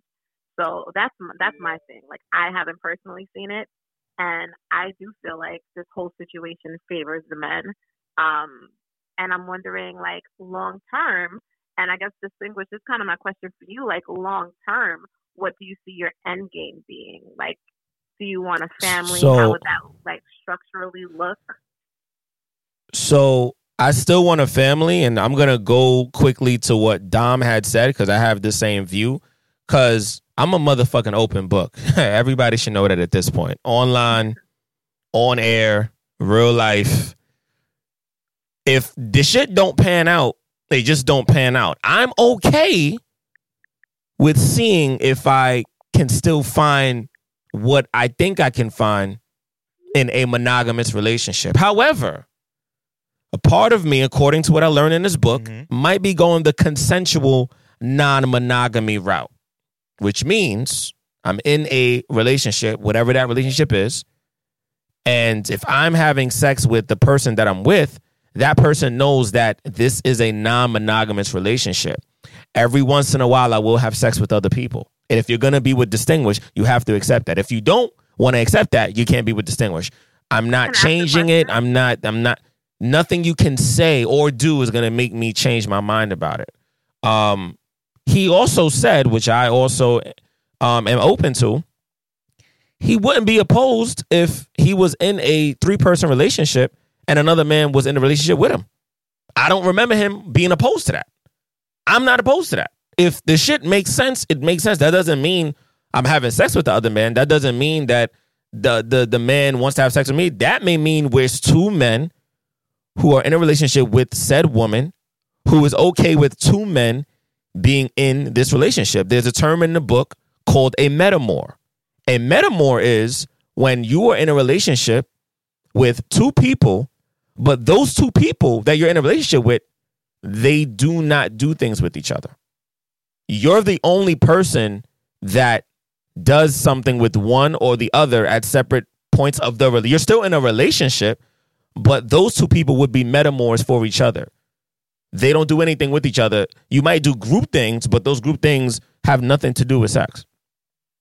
Rachel, you said you had a question. And Well, he he kind of answered it because I I wanted to know if like if he was in a relationship with the a woman and you know she had to be okay with him just having sex with other people, would you then be okay with her having sex with other people as well. Yes, But I just yes. She could have sex with other people. She could date other people. She could leave the country with other people. She could do whatever the fuck she want.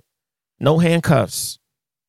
And anybody that I talk to, anybody that I've spoken to, I tell them this up front. If you feel like I am um making you upset or making you uncomfortable because you might see me going out with this person or you may you know obviously i tell you that i'm gonna have sex with this person. If you feeling freaky and willy-nilly and you want to do the same shit with somebody else go do it.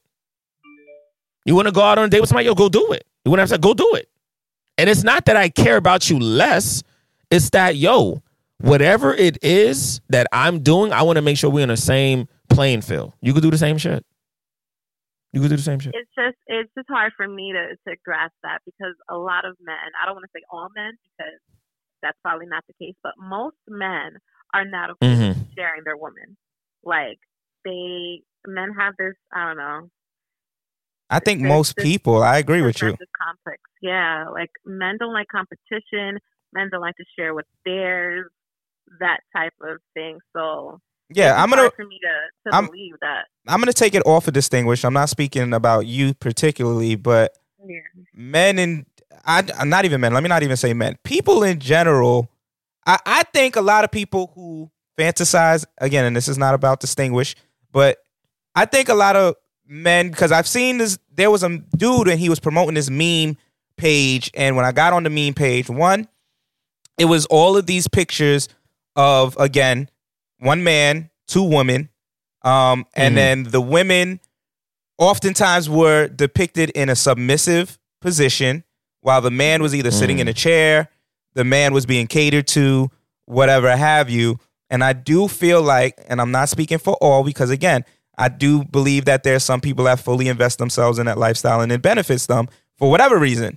Everyone is is happy. I just think that's a small percentage. I think that the reality for many people, or the reality that many people will find, is one, you can't get over the jealousy. That jealousy will always be there. Like, there's always going to be a time and a space where one person is going to feel catered to more than the other. There's going to be a time if you're a man and you got two women and one woman gets pregnant, you got to cater her to her and maybe give her more time than the other. And Dom definitely mentioned that in the episode. He definitely said there was times where one of his partners felt a certain way about the other one, or the other one felt a certain way about the other one, and he either had to play mediator or they were mad at him. So it, it it's taxing. Right. And then, You know but I mean? on top of that, what happens if both people get sick and you end up giving one more time than the other? These are things that build, like, these are things that kind of happen in single people relationships where people kind of take a mental tab of, oh, well, this person didn't do this the way I wanted them to. And now, one, you're splitting your time. You automatically have to split your time, right? You automatically are, are giving energy in two different directions. And yeah, the other person can be given that other individual uh, some time and affection too, and maybe that makes up for it. But I oftentimes feel like it's a man pre- presenting this situation to two women, and sometimes, not every time, but sometimes, and Rachel did uh, touch on this in her episode, the woman is doing it because it was brought up by the man, and she maybe want to try it just to kind of please the man to some extent. Um, and oftentimes, again, I don't really see the opposite. So it just kind of brings Mm. and raises a bunch of questions about if part of it is just the male fantasy of having multiple women drawn all over them and being able to boost their ego by walking into a space and being like, listen, I got two or more women with me, X, Y, and Z. Now, again, I do know that there are different forms of polygamy, now that they're umbrella uh, putting everything under an umbrella, but the face of it, what is being pushed mainstream, is oftentimes the V shape polygamy and is oftentimes with a man at the center of it. So right, that those are you the mentioned ego because I, I do think that's why a lot of like the the other side of it with a woman and two men. I do think that's why that doesn't come out a lot because I don't feel like men are prideful. I don't feel like a man would be as open with saying, you know, I share my girlfriend with another man Mm. than a woman would be, you know, willing to say, you know, well, me and my boyfriend, there's another girl involved or whatever. I don't feel like men would as quickly admit to that. That's an interesting point. that is an interesting point. Well, ladies and gentlemen, go check out that episode. We don't want to give too much of the juice away with that, but Rachel is not off the hook um, because Rachel has a type, and I definitely don't have a type. Rachel, all right, listen, Uh-oh. I'd have known you Uh-oh. since high school, right? the last three niggas been light skinned. I need to know what's up.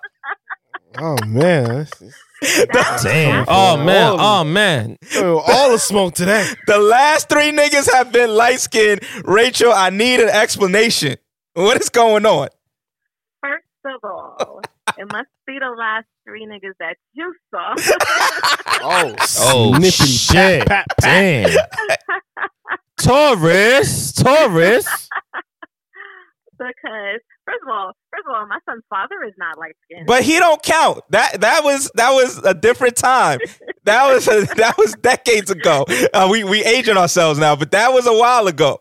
You know what I mean? Like I, I mean, yeah, we've been. It wasn't decades. It wasn't for about decades. It was over What to say? it wasn't decades. It was o- about a decade. But I I love my talk with men. I prefer my talk with men. No disrespect to the light skins. I prefer my talk with men. so it's not even like to say I have a type and this is what I'm looking for. This is what I'm going after. I mean, Because just fall into my lap. listen, I just because I saw a picture uh, of homie that you did the episode with, and I was like, oh, this is the I didn't see too many lights. I ain't seen no darks in between. I didn't see too many lights. So when I get to talk to Rachel, we gonna have to we have to talk about these nutty buddy looking niggas that she keeps dating. All right. now I do have Yikes. a final question for you before we let you go. Um, okay. we were talking about this a little bit earlier, and I wanted to ask you what leads a woman to double back to a nigga that they either previously overlooked or a nigga that they was like play dating with and then they disappeared and now they doubling back and they trying to take it serious. They trying to really act like they want to date this nigga now. What leads to that? Ooh, I would say maybe she was dubbing him for a more appealing dude, Mm. and that didn't work out, and she kind of had to humble herself and reel it back in and say, you know what, maybe I'm gonna give this one a try. Um, I'm I'm trying to think if I've ever really done that.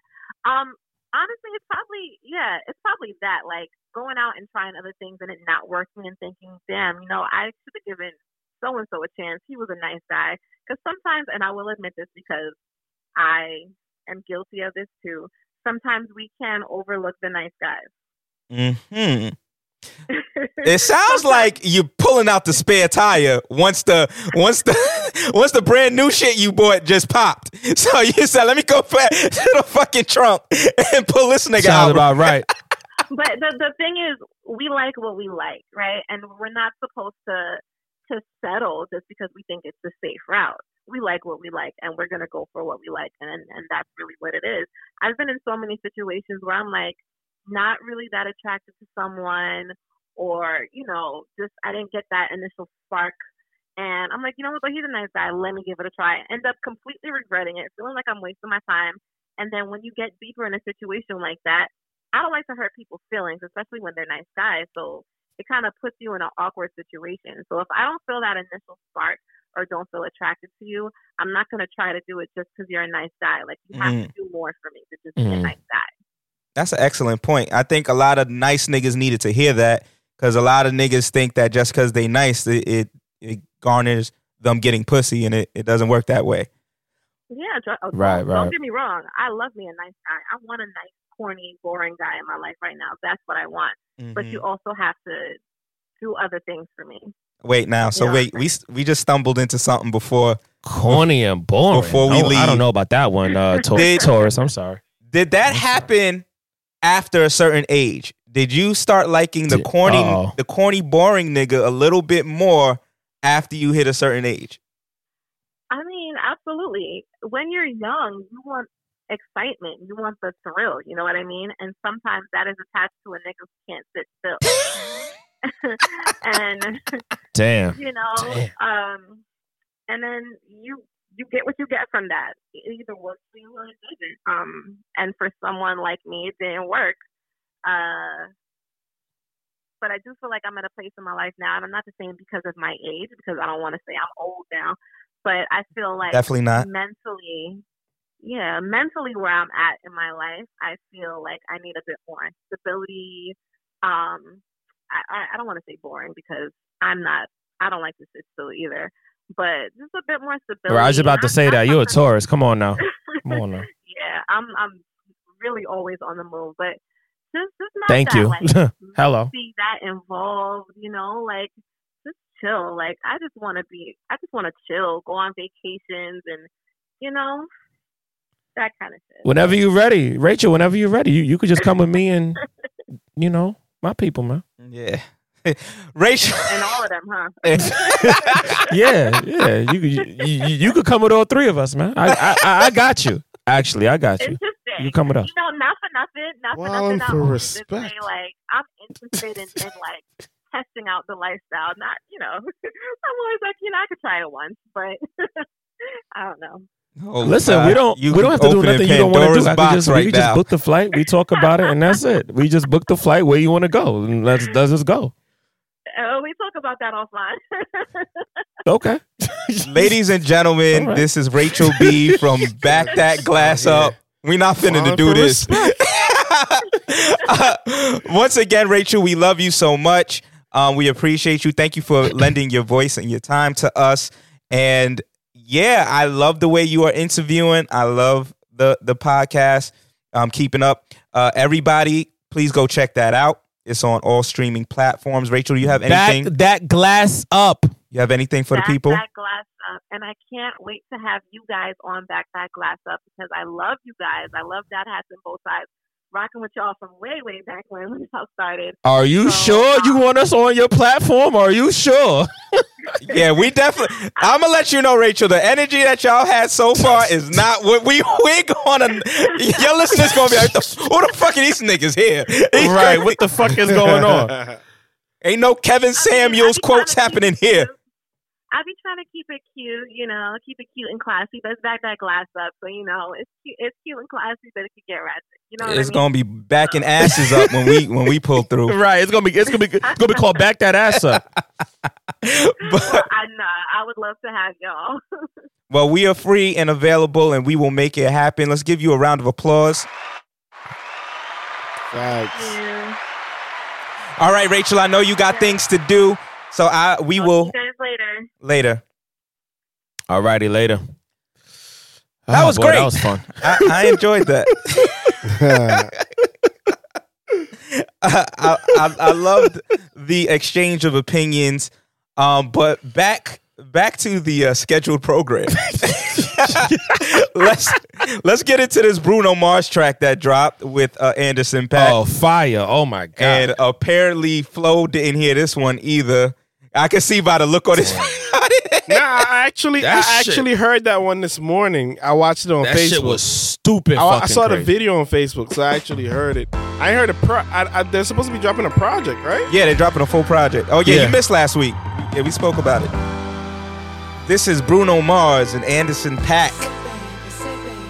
I'm playing with fire with these motherfucking songs. These niggas is ready to sue niggas off rip, but under under 15 seconds we good, right? I look too good, look too good to be alone. My house clean, my pool warm. Just shake smooth like a newborn. Mm, he hit that shit. This nigga talking about the nation. Whoa. Yeah. I'ma fuck him up.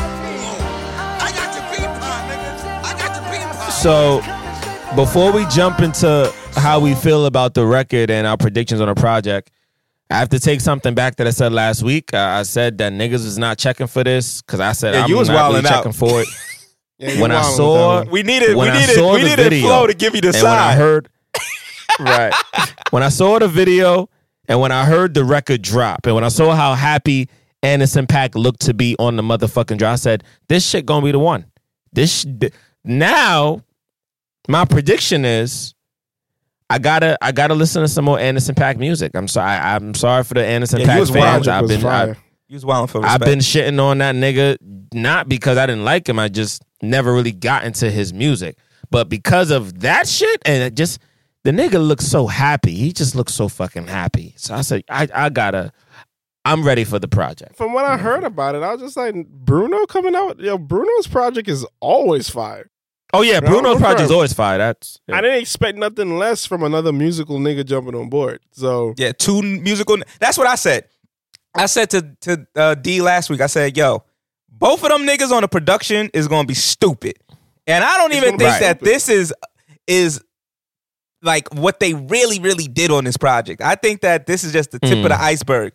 It's going to get Facts. stupid on that project.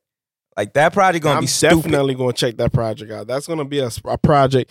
I love Bruno Mars. I think he's a fantastic artist. I love his music. Um, definitely one of my favorite one of my favorite singers out. I think he delivers every time he releases a project. A because he can really through. sing and he sings with his heart. Like he And- sings and with his his music- gut. and his music is just fun to listen to. It's not it's it's the right amount of ratchet involved, but it's like he does it so he does it so sophisticated that you could just enjoy the melodies, pillow. the production, everything. And I Why do we from the time I heard about the Anderson cube? Paak collab, I was just like, oh nah, that's gonna be fire. I could the drums is gonna be stupid. I'm like, nah. I, I, I, when I saw the video this morning, I got up and you know, Tiff, she's also a huge Bruno fan, so she she sent it to me on Messenger. And when I heard it, I was like, "Oh nah, this shit sounds great. The production, the mixing, the math, the whole the whole thing was just a, a great experience to hear." And it's good to just hear artists that are not rushing music, and you know the time Right. was spent to put into it. So, yeah, I look. I'm looking forward to that. Are there any two artists that y'all are looking forward to trying to do something like this in the future? A collab project. Yeah, that, that you Um, think maybe would be as yeah. fire as this. Um, first of all, I think Jhené Aiko and her sound beautiful on records, Mm. so I, I'm here for that. They actually sound very similar. Jhené is a Yeah, little bit which- more, a little bit more sexual than her, but Yeah, Jhené and they actually have very similar cadence. I was actually telling Tiff about that shit over the weekend. I was just like, yo, because she was listening to a her uh, a Jhené record record, and I was just like, yo, that sounds like her. Mhm. They actually have very very similar cadence. So well, if we go in that route, yeah, I I'd say think those two Summer, on a- Summer and. SZA. If we doing that, what happened? I said You if we said go what? in that route, I'd say Summer and SZA. Oh shit! Oh, Summer Walker shit. and SZA, they have similar cadences. Summer Walker and SZA definitely that would be a fire project. I don't know if their styles would match. SZA has a different style. They they sound similar, but SZA has a Yeah, but I like, think it- different that- production choices. That's the same as like Anderson Paak and, and Bruno. They they're not they're not the same. Mm. They're not the same. Not, not the same. Not the same in terms of how they would choose to do it, but it's it's. I guess it, it just depends. Yeah, because Anderson Anderson production style is more similar to how Bruno first came out. When Bruno first popped, right. when you listen to Anderson stuff, it's they have similar production styles. And I would say that So it's SZA's old music is similar to like Control to some extent. I mean, SZA has leaned more into the. I mean, she came from like the weird land a little bit, and then she went more poppy, and now she's kind of back in weird land with the pop. But um, although they sing about the same thing just differently, I do feel like there's a lot of similarity between the two that could overlap. And even we don't have we we don't have old Kanye, but if we had old Kanye back, I would I would say, I mean, actually, we might get old Kanye back because he's going through a motherfucking divorce. Oh my goodness! I hope this nigga. I hope he's somewhere in that bitch. That- Come on, that get this nigga back, Kanye man. West I'ma and fucking Big Sean. I'ma keep- I'm here for that. that would be lit. I'm here for that. I would say I'm here Con- for that. Kanye and Chance too. I was looking forward to them. Doing, Kanye doing and. Chance? I can see a good project actually. Okay. I can see that being a good project. Drake and Jay Z. Actually, that- that- Would would that be something? You said who? Drake and Drake Jay You said Z. who? Jay? Drake and Jay. I don't know. I don't know if I could hear them on a whole Yeah. album. yeah, I don't know. Yeah, I don't know. Not If it was a whole 10, 12 track album, I, I'd be here for that. Not not A not no who? sixteen. If it was 10, 12, I, I could. I, Uh, Wait, time out. Time out. We still waiting for fucking J. Cole and Kendrick. That's what the fuck we still waiting that that's the one. I mean, it's proven that that would actually be a great project. So I could see that Right. working out in any Right. type of situation. That will be They one of the greatest hip hop collaborations of all time. We'll be talking about that shit I'm for like actually 20 waiting years. for Kendrick to drop a new project. To be honest. Yeah, we I'm ready for to Kendrick. drop a new project in general. So yeah, Cole and Kendrick would definitely be a great because they're both versatile enough to fuck it up. So yeah, so s- speaking of high list, A list celebrities, um, Beyonce's father was on a show uh, last week, and he was asked Uh-huh. about Chloe Bailey. And uh, Right. I'm gonna let the man speak for himself, and then we could talk about it on, on the other side. Do you see the comparison, like the same thing that you saw in young Beyonce? Do you see that in Chloe Bailey? You gotta be kidding me, right? You asking me that question? Yes. This nigga looks highly disturbed right now. He's not laughing with her. Actually Oh, shit. serious that you're comparing that young lady to Beyonce? People say if there was anybody to play a biopic, Okay, you're talking about if someone was doing a movie, not but no, people compare them. People do compare them. talent wise.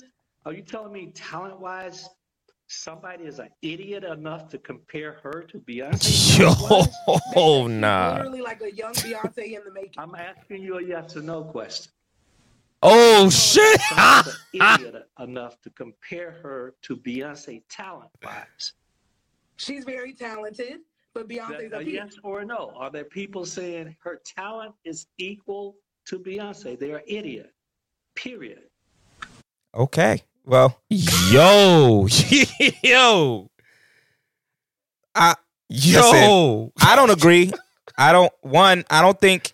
I don't think that they're saying that they're uh, they're comparing her to Beyonce now. So I think he kind of either misread the question or he just wanted to go down that route to just not have to answer the question correctly. But obviously, Chloe is. I mean, yeah, Chloe is 22.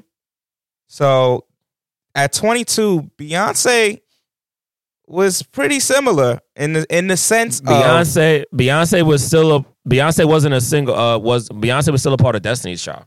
She was not Beyonce. yet. She was Beyonce a part of Destiny's Child. right and 22. 22, yeah. Uh, I, I believe so. Yeah. Dangerously in Love was already out at 22. Dangerously Love, I think was a. Oh, I do think. it Oh was a- well, okay. You can so look that up. so we don't that's, even that's got probably when she was breaking away. That's we don't when got she to was guess breaking with, away. Okay. with our little. You know, what I mean, we got setups Yes, now. 20, 22, she was doing her first album. But if we had to compare Beyonce doing her first album to Chloe right now, right now, it's it's still a league of difference in a small sense. But like, but Chloe didn't even put out an album yet, uh, a singular album. No, and I think that's why that's why I think he took a little bit of offense to it. I, I think Chloe is an is a talented young woman. She's a producer. She does a lot of different things. She's great at what she does. She's a great songwriter. I'm pretty sure she's wrote some songs for Beyonce. So I just think it's kind of interesting. It's a hard question to answer from a certain point because you don't want to downplay Chloe's talent. well, that's what I'm saying. People are not young an idiot for comparing the two. That's that's my only point. I point. think I think what he meant, what he misread the question was he's comparing Chloe now to Beyonce now. You feel me? Right. Like, if you're I doing that, then read it. yes, you're an idiot of a person to compare Chloe to Beyonce. yeah, but nobody's doing that, and that yeah. wasn't the You feel question. me? Like- I just feel like yeah, he wanted to get that one off. Like that was not the question. So he just went down that route for no reason. Like That's a soundbite can't- for life, though. That's a soundbite for life. There's nobody you can compare to Beyonce in her current, in Yeah, her but current form. Listen, Beyonce wasn't always Beyonce though. We got to stop acting like she was that- always the Beyonce's- queen. Like yeah. when Dangerously in Love Listen, came out, listen. it was not. It was it was great. A lot of people enjoyed it, but it was not no cult classic like how we look at Beyonce now when she drops. Hold- When Beyonce hold on, dropped hold now, on. it's crazy. What album? Cause we, we got to get this straight for the record. What album, fellas, did Beyonce become Beyonce? Was it Dangerously in Love? Was it B Day? I'm, I'm, I'm, missing I another one after B-Day. that. What was the probab- album? I think it was B Day. B Day or four. It's it's one of Sasha Fierce. It's between- it's honestly, bro. After B Day, all of them shits kind of slap. I feel like after B Day, shit you. got crazy. It was Yeah, B Day. After B Day, B-Day, shit got crazy. It was Sasha B-Day. Fierce was a fire program. B Day is what pushes. B Day is what pushed her from being a B-Day. superstar into an icon. B Day, bro. B Day had irreplaceable, I believe, on it. Bro, B Day had single ladies. B Day had Yo, B-Day was Alarm. B Day had a lot of shit. B B Day had bangers. Deja B-Day, Vu, Ring the Alarm, Deja Irreplaceable, Vu. Beautiful Liar, Get Me Bodied. Uh, Beautiful Liar was a crossover record too. That she did a remix with that shit. Get Me Bodied is a is a B Day was a project. B Day, like Yeah, it was B Day that, that really crossed her over B Day to. pushed her Yeah, over. B-Day, yeah. Sasha Fierce It was, was another good album. Then Four. She had Listen on there. The same bracket with the fucking Aretha Franklin's and these other women. Uh, Like, Whitney Houston's and shit, yeah. Yeah, she Yeah. crossed into legendary at four. And after Upgrade that, you on that one, like- doing what she does. like B Day, like damn near nine out of the the fucking thirteen. Oh, she had even more shits on there on the. She had a whole bunch of shit. Um, but no, yeah, B Day had like nine slaps out of thirteen Sheesh. or whatever the hell it was. So It's a great project. you know what I mean? Like, yeah, B Day was the one that kind of really people started to look at Beyonce and say, Second album. Okay, so second album. yeah, okay, Gotcha. she's a superstar now.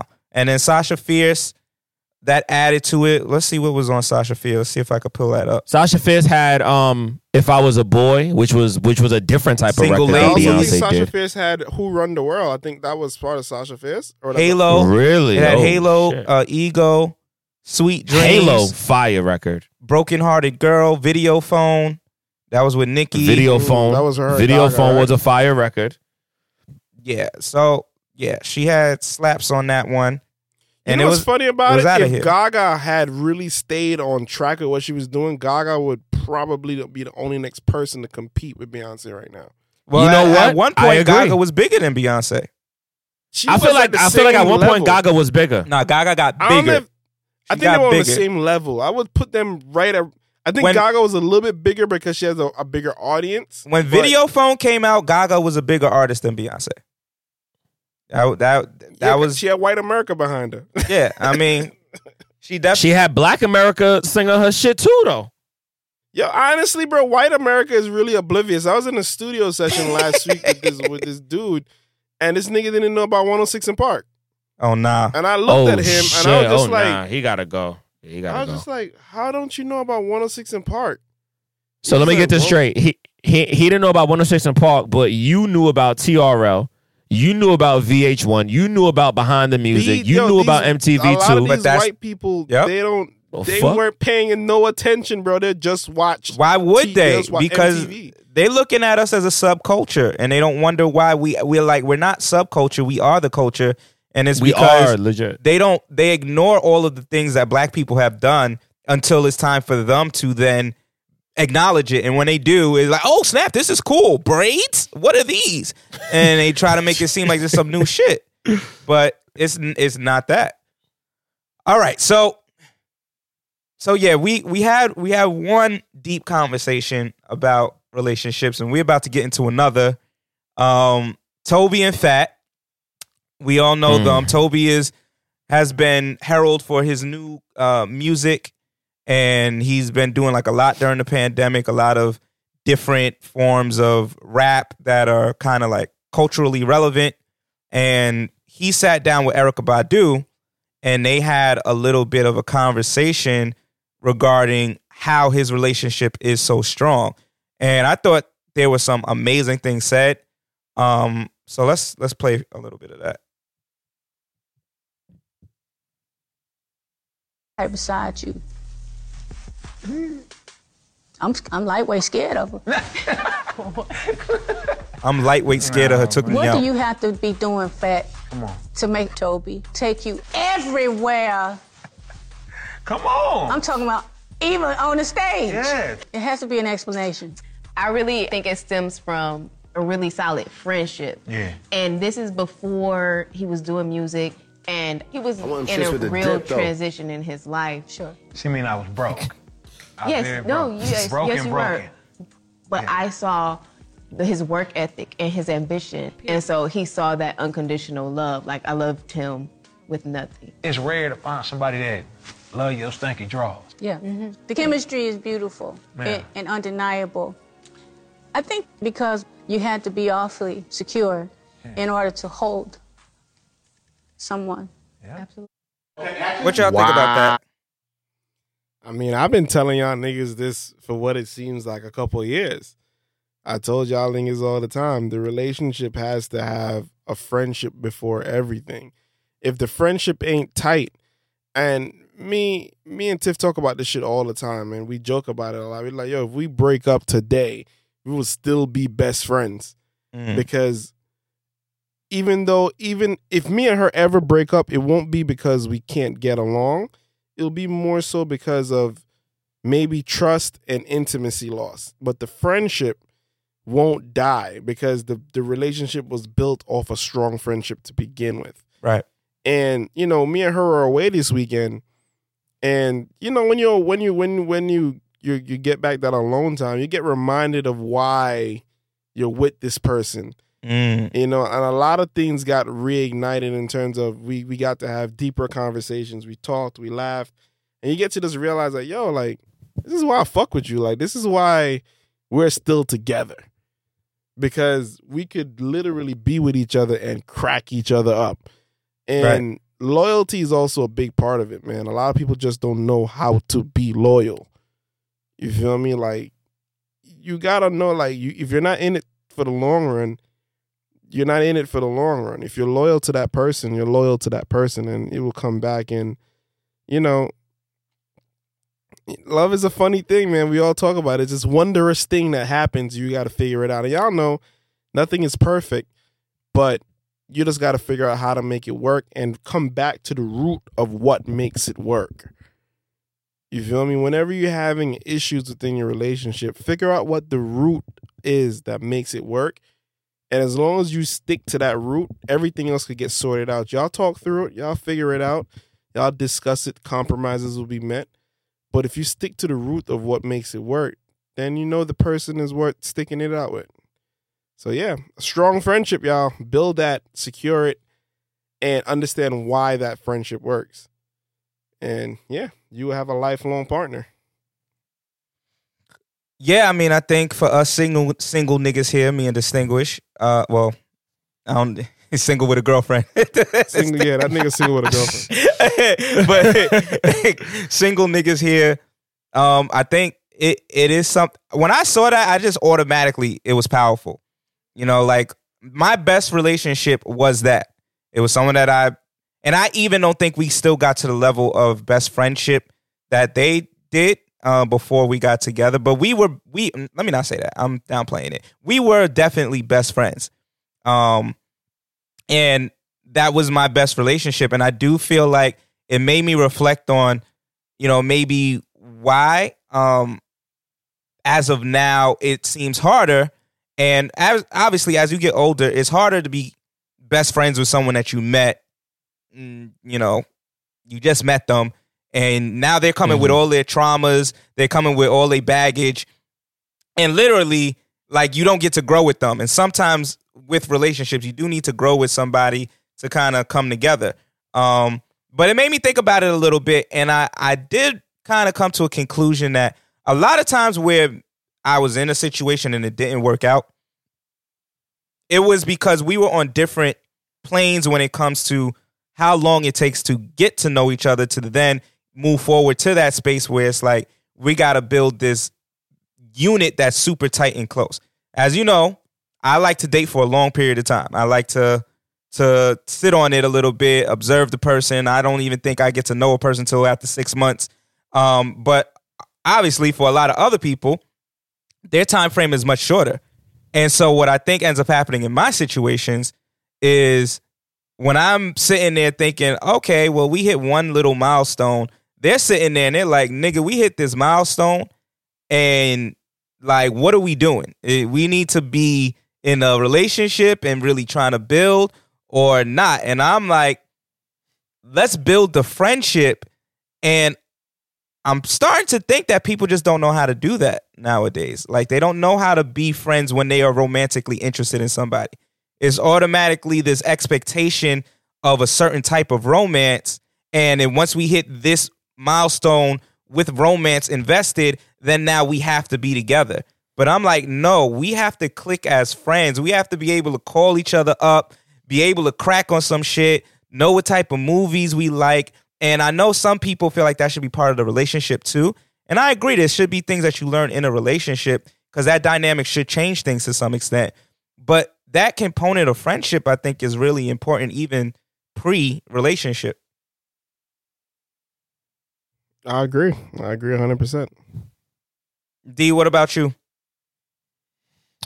Yeah, man. Listen, man. Every time I listen to that clip, like I said, that's I think that's my first time getting even that far to it. I think like the first 12, 14 seconds into that clip when you sent that shit to me last week. Nigga was at work crying in fucking uniform. Niggas walking by didn't know what the fuck was going on. Like, what the fuck is wrong with this nigga?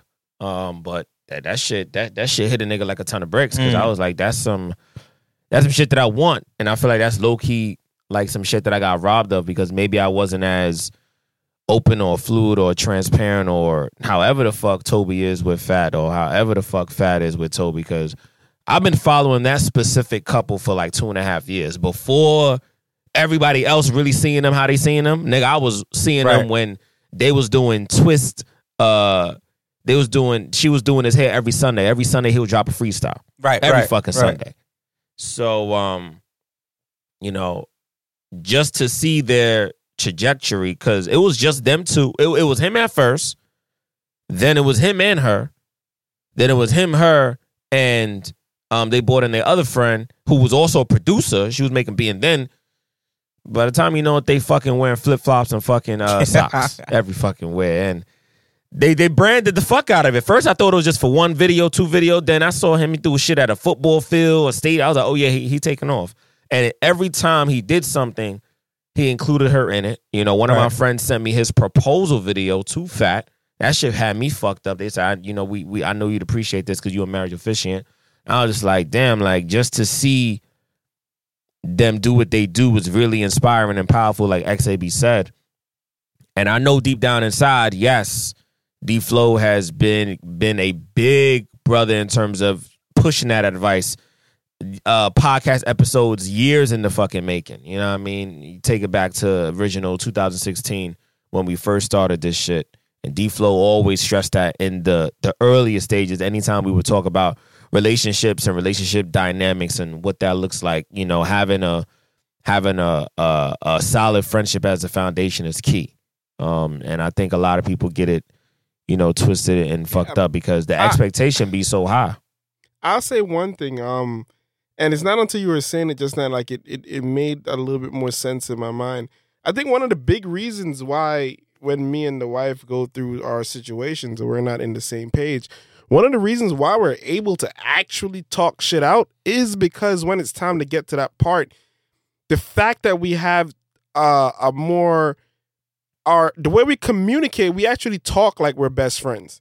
So when me and Mm. her really get into like these fusses, or we actually get to sit down and have these conversations, the dynamic of the conversation shifts from husband and wife to yo, like this is what's bothering me right now. We got to figure this shit out, and we start talking like we're homies, and you know we're actually able to hash a lot of shit out because the yo, you're my wife. You got to do this, this, and that. And I know when I'm on the show, I stress a lot of things about what I expect from my partner. But at the same Right. time, if you have a friend, nigga, we're friends. We expect things of each other. You feel me? If I can't call you out, or if we can't have a conversation, even if me and you are not in agreement about some shit, the fact that we can have a conversation, that's what makes the friendship work. You feel me? Say that. So, as partners, a lot of times when me and her go through our stuff, you get past the fluff of what husband and wife has to do with it. You get to the point where you're just like, yo, like, I want this is what I expect from you, or this is what you expect from me. And why I have a problem with that. And we could we could go forward with it and the conversation goes a lot further. You feel me? Because then the barrier that gets set up in the husband and wife type of situation, we know each other well enough that we can hash through it. And you know, nothing is ever sweet. I'm pretty sure their relationship isn't sweet. But what makes it work for them is the fact that when it's time for them to work shit out, they can sit and have real conversations. Right. Because certain boundaries have been knocked down. Because the, the relationship was built around getting to know each other. And that's what'll make a lot of long term relationships work. Long term relationships, like at least the people that I know around me that are in 25 year, 30 year marriages, they deal with each other at a different pace. You feel me? Like sometimes romance goes a different way, but the foundation that makes them work, can you make your partner smile at any given moment? You feel me? Can you make your partner can you make can your partner sit down and talk to you about things that they might feel uncomfortable about that they could really brush into? Do you know your partner well enough that you could be like, yo, I know she on some shit right now, but we will figure that shit out later. We know we could get through this shit right now because you know when your partner is on some bullshit and you're gonna be like, yeah, she on her bullshit right now, but you know what? Uh, I, I know how to win her over when it's time for me to win her over. You feel me? And vice versa, because sometimes we as men we go through our funks too, niggas. We gotta admit it, niggas be having mood swings sometimes. Sometimes a nigga really don't be in the mood for some No, my bullshit. moods and I think, and I think for me, that has been detrimental to not just friendships but intimate relationships. Because when I'm on a hundred in like a good way, like focus, shows, uh, poetry, performing, uh, emails, you get in a whole different vibration from distinguished. Right. But if a nigga's in his mood, a nigga just lost his job. Nigga just got fired from his job. A nigga uh is not really talking to one of his parents right now. Uh my job is playing with my hours. Um I'm not making as much money as I was from the job before. You're gonna get a whole you're gonna get a lower vibration of distinguish. Absolutely. And I've been trying to figure out from 2019 actually up until now. I feel like towards the end of 2020, a nigga actually figured it out. So I said it.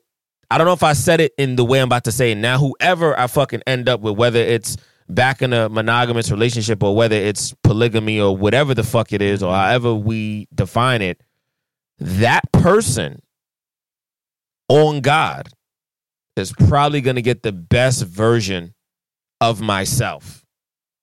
Everybody else, yes, would have felt like they was robbed because I think all of that shit had to happen for me to get to this point. Now, obviously, there's more growing to do, but at this stage in the game, I've grown enough where I know putting my best foot forward into a future relationship. All of the other shit that was happening in relationships prior, shit, the only shit you got to worry about is if I actually can't do what it is you asking me to do. Other than that, being transparent, being honest, being around your family, wanting to be around your friends, um, wanting to help you do whatever, you know, wanting to go with you somewhere that I may not necessarily want to go to, but I know it's gonna make you happy, so I'm gonna go. That version of me, whoever has that is superbly blessed. Because the other version of me was there's a whole bunch of wishy washy every once in a while. It looks like it's going good, then you fucking hit a fork in the road, and then it's like, yeah, I'm out for the next three, four months. And then you start to wonder, damn, can I really still see myself with this nigga? It's looking shaky. It's looking a bit unstable. The table looked good when I got it at the store, and it's missing a motherfucking foot. The nigga said he'll fix it, but he ain't fixed that shit. I don't know if the nigga key. I've arrived. That that revelation was beautiful, brother. Let me give you a round of applause. I've arrived, ladies. Okay. No, and I I think on the flip side, I think for me, um, I'm a nonchalant dude, right? So, um, and some think that I probably am emotionally suppressed in terms of Oh. like shit don't like shit that's supposed to. I guess I'm supposed to react to a certain type of way, or I think sometimes individuals think that again at a certain frame, there's a certain version of affection that they can unlock and I just think that it takes longer for me. Um, but acknowledging that and working on that, I think has kind of, you know, I mean, let people kind of, I guess, feel a little bit more comfortable with me because I am trying to be more vulnerable in ways that I think people appreciate. And in that light, I do think that there has been some growth on my end. Um, but it doesn't change the fact that I am a nonchalant nigga. Like they, everybody knows. Like even when I get riled up, is one is brief, and I'm still not even really riled up. I'm not mad. It, I don't think anybody has truly seen me upset. I think maybe one time Flo seen me upset, and that was that was a whole nother type of situation. Niggas talking stupid for no reason. But like other than that, like it's very rare that I'm like super emotional about anything in either way, up, down, whatever, unless I'm entertaining. That is the one time you'll see me really giving energy out to the crowd. You go to a live show for Dad Hats and Bow Ties. That is the one time I think y'all see me like really laughing, joking, crazy, crazy with the audience or, or being super expressive about like, oh shit, that nigga wild. Like you don't see that on a normal right. from me. It- it's it's when I'm entertaining is when you'll see stuff like that. Um, and I that's what I guess I appreciate about my friends is because they don't they don't ask for that extra shit out of like they don't ask, you know, yo, X, you're not, you know, I, I wish you were doing more, da da da da. I wish you called me more. I wish you this this. Like they appreciate that. It's like, nah, you chill nigga. He does da da da. When I do get a call from X, it's probably gonna be an entertaining, fun ass call, but it has to be kind of in the energy. Because if I get X and he don't want to be on the phone, I'm gonna get, yo, yeah, what's up? Uh, all right, yeah, that's it. All right, I'm, gonna- I'm gonna talk to you later. Like, I'm gonna get the thing that's gonna make me feel like he's dismissing me, but it's not that. It's just the Mm. energy isn't there. The vulnerability that you may be looking for is not there 24 seven. You calling me thinking you want to be sitting on the phone with me and I'm gonna be cracking jokes like I do on the podcast for five hours, and it's not gonna happen because I compartmentalize it much differently. So I think that that's something that I've been working on, but that's the area of growth for me. So um, for us to get to D Flow's amazing plateau of best friendship with his partner, you know what I mean? We on this journey Hey, together, man, it- distinguish. It's been a journey. I ain't gonna sit down here and tell you it's been all roses and fucking violets, nigga. Like it's been a journey. It's been a growth process. Y'all niggas know, because sometimes I'll be calling and, and, and talking to y'all and whatnot. So at the end of the day, it's it's never an easy path. Like getting to this point in the game isn't an easy path. But you gotta just, you know, you gotta just either either in it for the long run or you're not. You feel me? Like I I'm you know, I'm at a point in my relationship now where we're just trying to keep it stable. We're trying to be more honest with each other. You feel me? Because sometimes you you get reality checks in certain ways. So, you know, you gotta just constantly find new ways to evolve, constantly find different ways to compromise, constantly find a new way to see because we all grow. We're all still getting weird, like with this thing we said, like we're still growing, we're still learning ourselves. You feel Facts. me? Like people change, circumstances change. I'm mm-hmm. changing into a different person. Over the weekend, my wife just told me something about myself that she noticed over the last couple of months. And she's just like, like, this is something new that I've noticed you're doing now. And I'm just like, word? And I was just like, I guess, you know, you adapt, you move differently, things change, your Nigga said, "I lifestyle change. I mean, I, I I didn't pay attention to it because when you're living in your own moment, things are happening. Your Right. mentality is changing. You wouldn't even realize it. You feel what I mean? Like you're just Right. like, well, I'm just moving as the days go along. Mm-hmm. And she's just like, nah, like True. I've noticed certain things about you. And one of the things she told me, like I'll tell y'all because I don't, I don't. This is something I don't have to keep super private. One of the things she told me, she was just like, "Yo, I noticed that nowadays when you're annoyed about something, rather than waiting, you mention it right then and there. Like if I Mm. see something that bothers me, I don't wait to talk about it no more. Like So you I'm used to wait before. I used to wait until until it was the right time for us to speak on it. But I realized in the past I used to wait and it might not be the right time to talk about it. You feel me? Like I would wait until I Mm. feel like talking about it. And now And she might have been over the shit by that time. Yeah, like I, I nip it now and I mention it now when it's fresh. When it's when I feel like nowadays I just feel like you know what it's bothering I'm gonna say but I'm not gonna make a scene out of it because at the time it bothers me I'm still in a calm state of mind. So rather than waiting until I'm upset and I bring it up and it becomes a scene, I could bring it up when I'm still kind of calm and it, it's it's a simple conversation. You feel me? So, um, and that it's been a good thing. You feel me? Like I I I just think of it like you know what this is something that I want to do, and I guess as I'm getting older, it's just something that I feel is only I'm I'm at a point in my life where I'm just like the less stress, the better. like, so that's where I'm at with it. Y'all know what time it is. Well, I got some red meat for you. Oh We're man, not going to let Joe It Biden was- and Kamala Harris cut America's meat. yeah, that shit never gets old for me. Ah, welcome to our politics segment. And I've been waiting to talk about this shit all week. Um, and then we we'll get close to wrapping the show up. But have y'all been following this Governor Cuomo situation?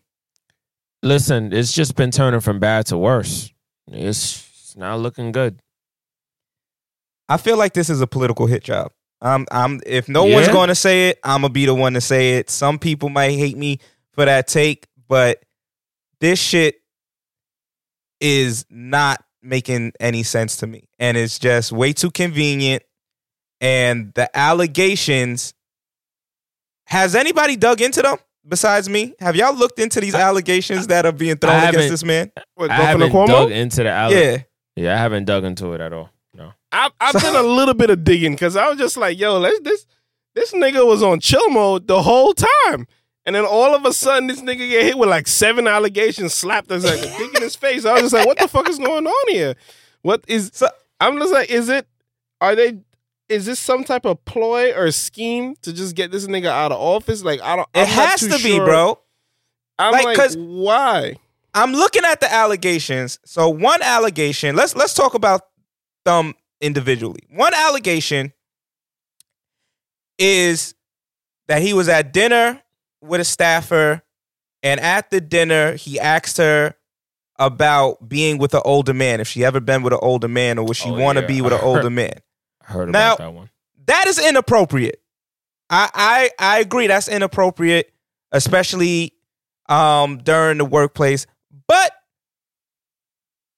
that is still not enough to be telling this nigga to resign, in my opinion. That that's not enough to tell. That's enough to be like, yo, this nigga did something he shouldn't have did, and there should be one.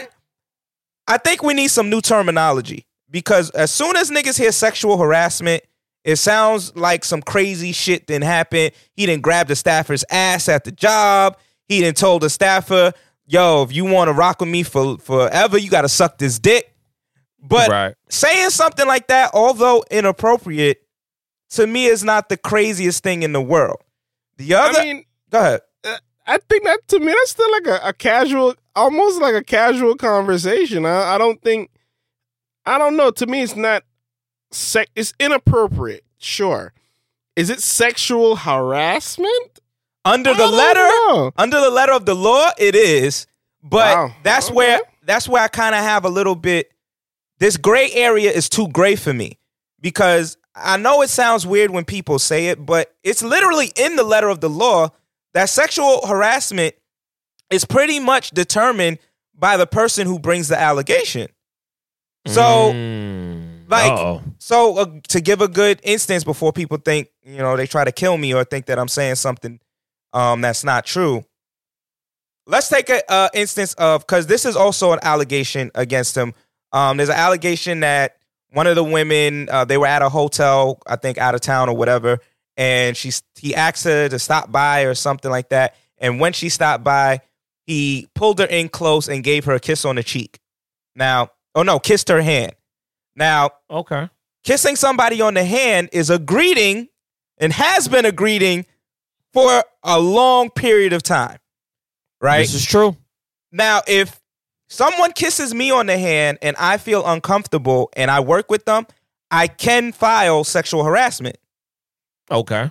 However, however, it becomes a gray area now, right? Because that person can then say, "Oh, that that's a greeting that I'm used to doing with with different people." Blase blah. Right. Now, then I should get they should get warned, right? Okay, like yo, at the workplace, don't kiss nobody on their hand. blase blah blah. Right. But let's lose, use something that's more relatable for us, right? And this has happened to me on multiple occasions. I, under under the letter of the law of sexual harassment, I've been sexual harassed all my life. Okay, but kissing on the cheek, right? There have been plenty of times where I've had female coworkers come to me and without my consent, kiss me on the cheek.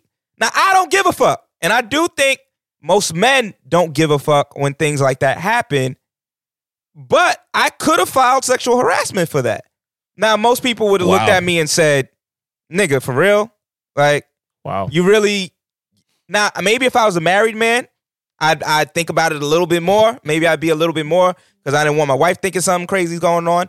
But I understand why it's still kind of like up to me to feel uncomfortable. I'm not saying that that shouldn't be the case, but when we lump all of it as sexual harassment, when it is mm-hmm. inappropriate behavior at the workplace, it makes it like people are screaming for this nigga to resign right now. And I'm like, every allegation that has come out so far hasn't made me go, oh, nah, this nigga was wilding. Like, he got to go. Now, I'm not saying that the people who are bringing the allegations shouldn't feel how they feel. I'm not, I'm not the litmus test for that. But what I am saying is we need to find a, a line, a better line as to, nah, this is, this is enough that this nigga's out of here. And are, are we willing to draw that line at kissing a nigga on the cheek? Because there's Mm. mad people that do that. Are we gonna draw the line as somebody gives me a hug and like I didn't want the hug from them, so now it's like they gotta resign because that was inappropriate behavior? Like, what are we doing? Nah, I guess if I don't know the person, like if I don't know you and you just come up to me and be like on the cheek, I'm gonna just be like, okay. You feel me? I'm not. I, I, I'm not. I don't think. Like I said, like with men, it's not as as a, as much of a common thing. So I wouldn't take no offense to And it. that- the only problem I have with that is that does leave us at a, as a at a disadvantage under the letter of the law because you're not going to have men. I I guarantee all three of us have had unwarranted kisses on the cheek, unwarranted hugs, unwarranted grabs at times. Yeah. Gra- definitely grabs at, at at my job. I work in corporate America. Niggas is grabbing your hand, touching um your waist, um, you know, giving you a pound or like trying to like like do something to make you do something. So I've that got they feel like you massages. guys. Yeah, yeah. So- All the time. I don't say shit. And I and I get it. Again, I'm not saying that someone shouldn't be able to complain if that is happening because there, uh, there obviously are going to be situations where that is blatant sexual harassment. A nigga keep coming up to you every day and he rubbing your shoulders like, mm, you know, we got to hang out after work sometime, and that's not what you trying to deal with. Yeah, you should be able to bring that up and and that be an issue where that person now gets called in for whatever. But the problem right now is all a nigga has to do is just drop the allegation, sexual harassment, and it not even be that much to it. And niggas is telling this nigga to resign. Like, and I'm not I'm not here to defend the nigga. I don't know him personally. So I'm not going to defend him in that capacity, but this idea of this gray space of just sexual harassment and then that's it. Now it's just no matter what the quote unquote harassment is, Yeah, I don't. I mean, what if that question he asked with that girl was a hypothetical? What if they were having a conversation and she said something along the line of, "Yeah, you know, dating men my age," and he was just like, "So you wouldn't date an older man?" And you know, it's like if the conversation was being had in that direction. That, I don't even want to go into that. I don't I'm want to glad, play I'm glad game. you but- brought that up because we, there is a clip of something else that once these allegations came up, they tried to start killing him for, and we can listen to it and I guess make our own conclusions as to what we thought was happening here. Let me just pull this shit up real quick. So he was eating. They were eating uh, with staffers. the whole sandwich? I will eat the whole sandwich. Yeah? Okay. Who made sausage I made the whole sandwich. food? Like, it wasn't like this 15, 20 years ago. It was when Rick Blasio did that it became a thing in eating. I think. So right now, there's a dude. He came up to the table. I guess he's a a waiter, and Cuomo called him to the table and was like, "Get her the sandwich because she said she could eat a whole sandwich." Thank you. These are big ass like sausage sandwiches. I want to eat the whole sausage. I don't know if I should eat the whole sausage in front of you, but I'm definitely going to eat it. So now she's sitting next to him with the sausage. You know everyone, you know the county executive? He's introducing her. My daughter Michaela. Hello. Nice to meet you. I think we're His daughter's right next to him, so he introduced him to her daughter. Introduced her to his daughter. pressuring me to eat Oh, this. yes, it is. Oh, yeah. gonna oh, be on this side, huh? Wait, wait, wait. Yeah, Can I that's take a selfie with you while I eat my sandwich? Oh, there you go. That's, it's, I think that's a fair trade. She takes up the the, the, s- the sausage and puts it in the picture. You came to the inside That's right. You would have thought my, my golden ticket. It's not as easy to eat this in front of all these cameras as you make it seem. Well, that's right. Now That's know how the cute your animals feel. Not only do you have to eat the sausage, but That's you all. have to. That's part of the, the being the governor, right? Learning how to Well, eat. there is a course when you get elected to office. They have a course called Eating on Camera, and then Eating on Camera while talking to colleagues. Don't do it. I haven't passed that course yet. Yeah, that's exactly right. I need to make sure that I don't. So niggas found that clip and they said that in that clip he was being nasty and he was making sexual innuendos about eating a, a whole sausage. So this is this is all the fuck I'm gonna say. Okay, this is fucking Dad Hats and Bow Ties. Now I think I want to say for the last maybe two, maybe two episodes, or, or maybe even three, I haven't been as outrageous as I could have been in previous episodes with Uh, the uh, fucking wild don't jokes. get us canceled. I've been a bit laid back, honestly speaking. If I'm speaking for myself, okay, I haven't been that you, crazy. you might just be speaking for yourself because it sounds like you might Right. be saying some wild However, however, however, we can't fucking act like niggas in government or niggas in political seats and powers. You mean to tell me that these niggas gotta walk a straight, narrow, thin line? Even when they're out socializing, get the entire fuck out. I want you to fucking swallow a sausage in front of me now because you're a fucking idiot, okay? Beyonce father's voice. You're a fucking idiot, okay? Well, look, the crazy part is the young woman wasn't upset. She she because they right, right. She said I mean, she came out after and said, "Yo, we were just socializing They're and having fun." socializing. Chill. So a nigga can't be humorous. A nigga, these Right. niggas, we can't tr- we can't crack jokes no more. So Right. No if the young lady didn't take offense to what he was doing, she was having a good old time.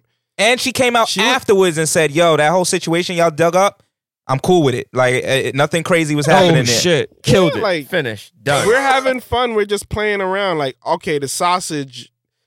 You, the, because of the the the sausage, it, it could have been the word sausage, but, But it was the original physical thing, sausage there. the original thing he said is, "Yo, you can't eat that whole sandwich," and then they changed it to sausage. I think she said sausage first. She might have said he might have said. Oh, said, wow, okay. But it, it wasn't like he was sitting there like, "Oh, I want to see you eat a sausage, baby." Like he probably he probably looked at it like, yo, that shit is not in a sexual way. Like, yo, are you sure you can stomach that? That's what he was saying at have to- first. yeah, you might have to eat that shit in pieces. Like, I don't fucking know. You have to. I don't know. Cause they were, I guess she was, she must have, I don't know, I wasn't there, but it seemed like she was clowning him about it taking him however long to eat the sausage, and he was like, "Let's Right. see you eat the whole sausage then." Right, like you eat that shit because I, I don't, I don't, I can't fucking. It's you know what I mean. It's a lot. That nigga fucked up for COVID and then want that nigga out of office. That's just that right there. I think. well, no, I mean he's been in power for ten years, and De Blasio one. So one of the accusers is De Blasio staffer, one of his staffers. Oh, his wow. current staff. Okay. And De Blasio and him obviously don't fuck with each other. And De Blasio, it recently came out that he might make a long shot bid to become governor of New York City in the future. Oh, I think this is a political hit job. I, again, if if something crazy, crazy comes out, I will be the first in line to retract what I said. But I feel like all these allegations don't really amount to nothing that is like everybody screaming egregious, disgusting. And I'm like, yo, this, this is what a lot of people do on an everyday basis, men and women. every day. I've seen women hit on niggas in the office all the time. And if it becomes uncomfortable, then an allegate then then you should go and you should make an allegation and that person should be spoken to. Like, yo, Right. so and so wasn't rocking with you, flirting with them the other day. I don't know why you thought that was appropriate at the work office. You know what our policies are about flirting. Don't do it again. And if the nigga does it again, then cool. You getting written up or you getting fired. Mm. You know what I'm saying? But if I'm sitting here with you and I make a joke and I don't even know I offended you, and then couple years later you come out and say, "Yeah, I was offended and it was inappropriate."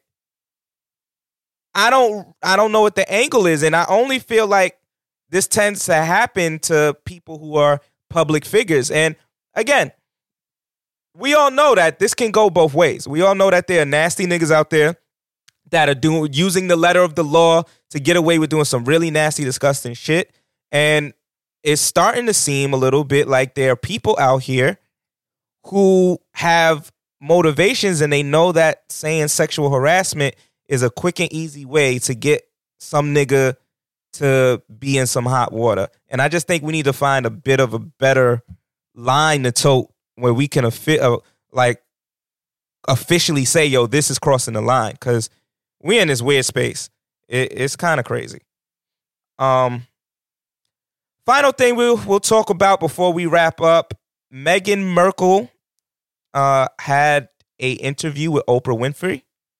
And oh yeah, that shit was wild. they spoke about the royal kingdom um and she basically said that these niggas is racist Don't talk. Yo, I haven't watched that interview yet, so I'm watching that shit. Actually, going to watch it either tonight or tomorrow. If you want to But, um, watch, if you want to watch it, watch it. Follow the YouTube channel called Good Morning Britain because that's the channel that I follow these days. Now it's, it's a United Kingdom platform. i mean i have a it on there. They snippet have the but whole I'm, interview on it. I'm, I'm not going to play the snippet i guess is that is that what you're requesting flo I would kindly appreciate that, sir. well yeah i mean does this surprise anybody though that these niggas is racist No, no, no. I mean, I've I been saying mean, that shit. This is reality. I I said this already. As y'all know, one of my favorite Netflix series of all time is the is is The Crown. And The Crown talks about the rise and power of Queen Elizabeth II, who is still in fucking power, and she's in her 90s now.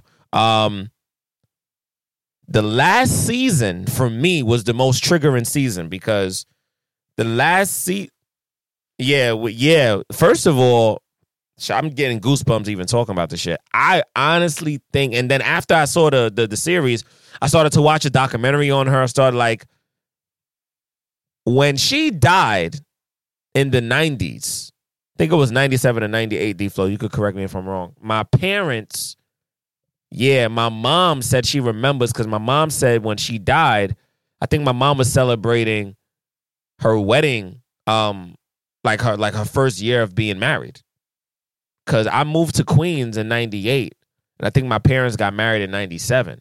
So my mom remembers that day like it was yesterday, and she was like, "Yo, they killed that girl." And as I was watching the documentary on her, as I was watching the Netflix series, I think they killed her, and I think deep down inside, that I don't know if it's hatred. I'm probably going to use animosity, which kind of means the same thing, but the anger that Harry carried when he was a child up until now, D Flow, he never let it go. And I think when he got his wife, it it took that to another. He was like, yo, y'all niggas killed my moms.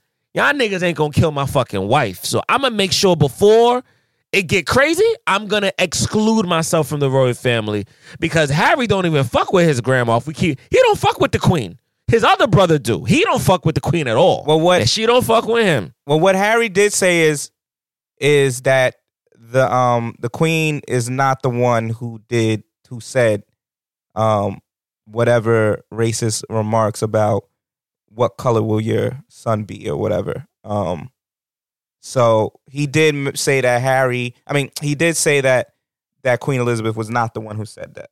So she he excluded her, but but it does not negate that it does not negate the yeah. the Listen, royal bro, if they- family if they in weren't racist, totality. they won't. They Yeah. would have gotten rid of that whole Commonwealth system years ago, decades ago, bro. Like at the end of the day, their these people's power was built on on on racism and and slave trade and all this extra shit. Like they've the, they've come to power. All those nice mahogany houses and mahogany furniture. It ain't Mhm. no mahogany in fucking England, my nigga. Like they got that shit from the Caribbean, bro.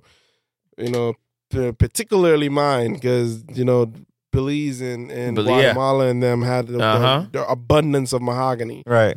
Right, So right. you know, I ain't even gonna go on. That's a triggering conversation because what they what they've Okay. done, the how that how that came to be, like the purpose, the whole Garifuna tribe came there because of that. that- At the end of the day, these people have their ways.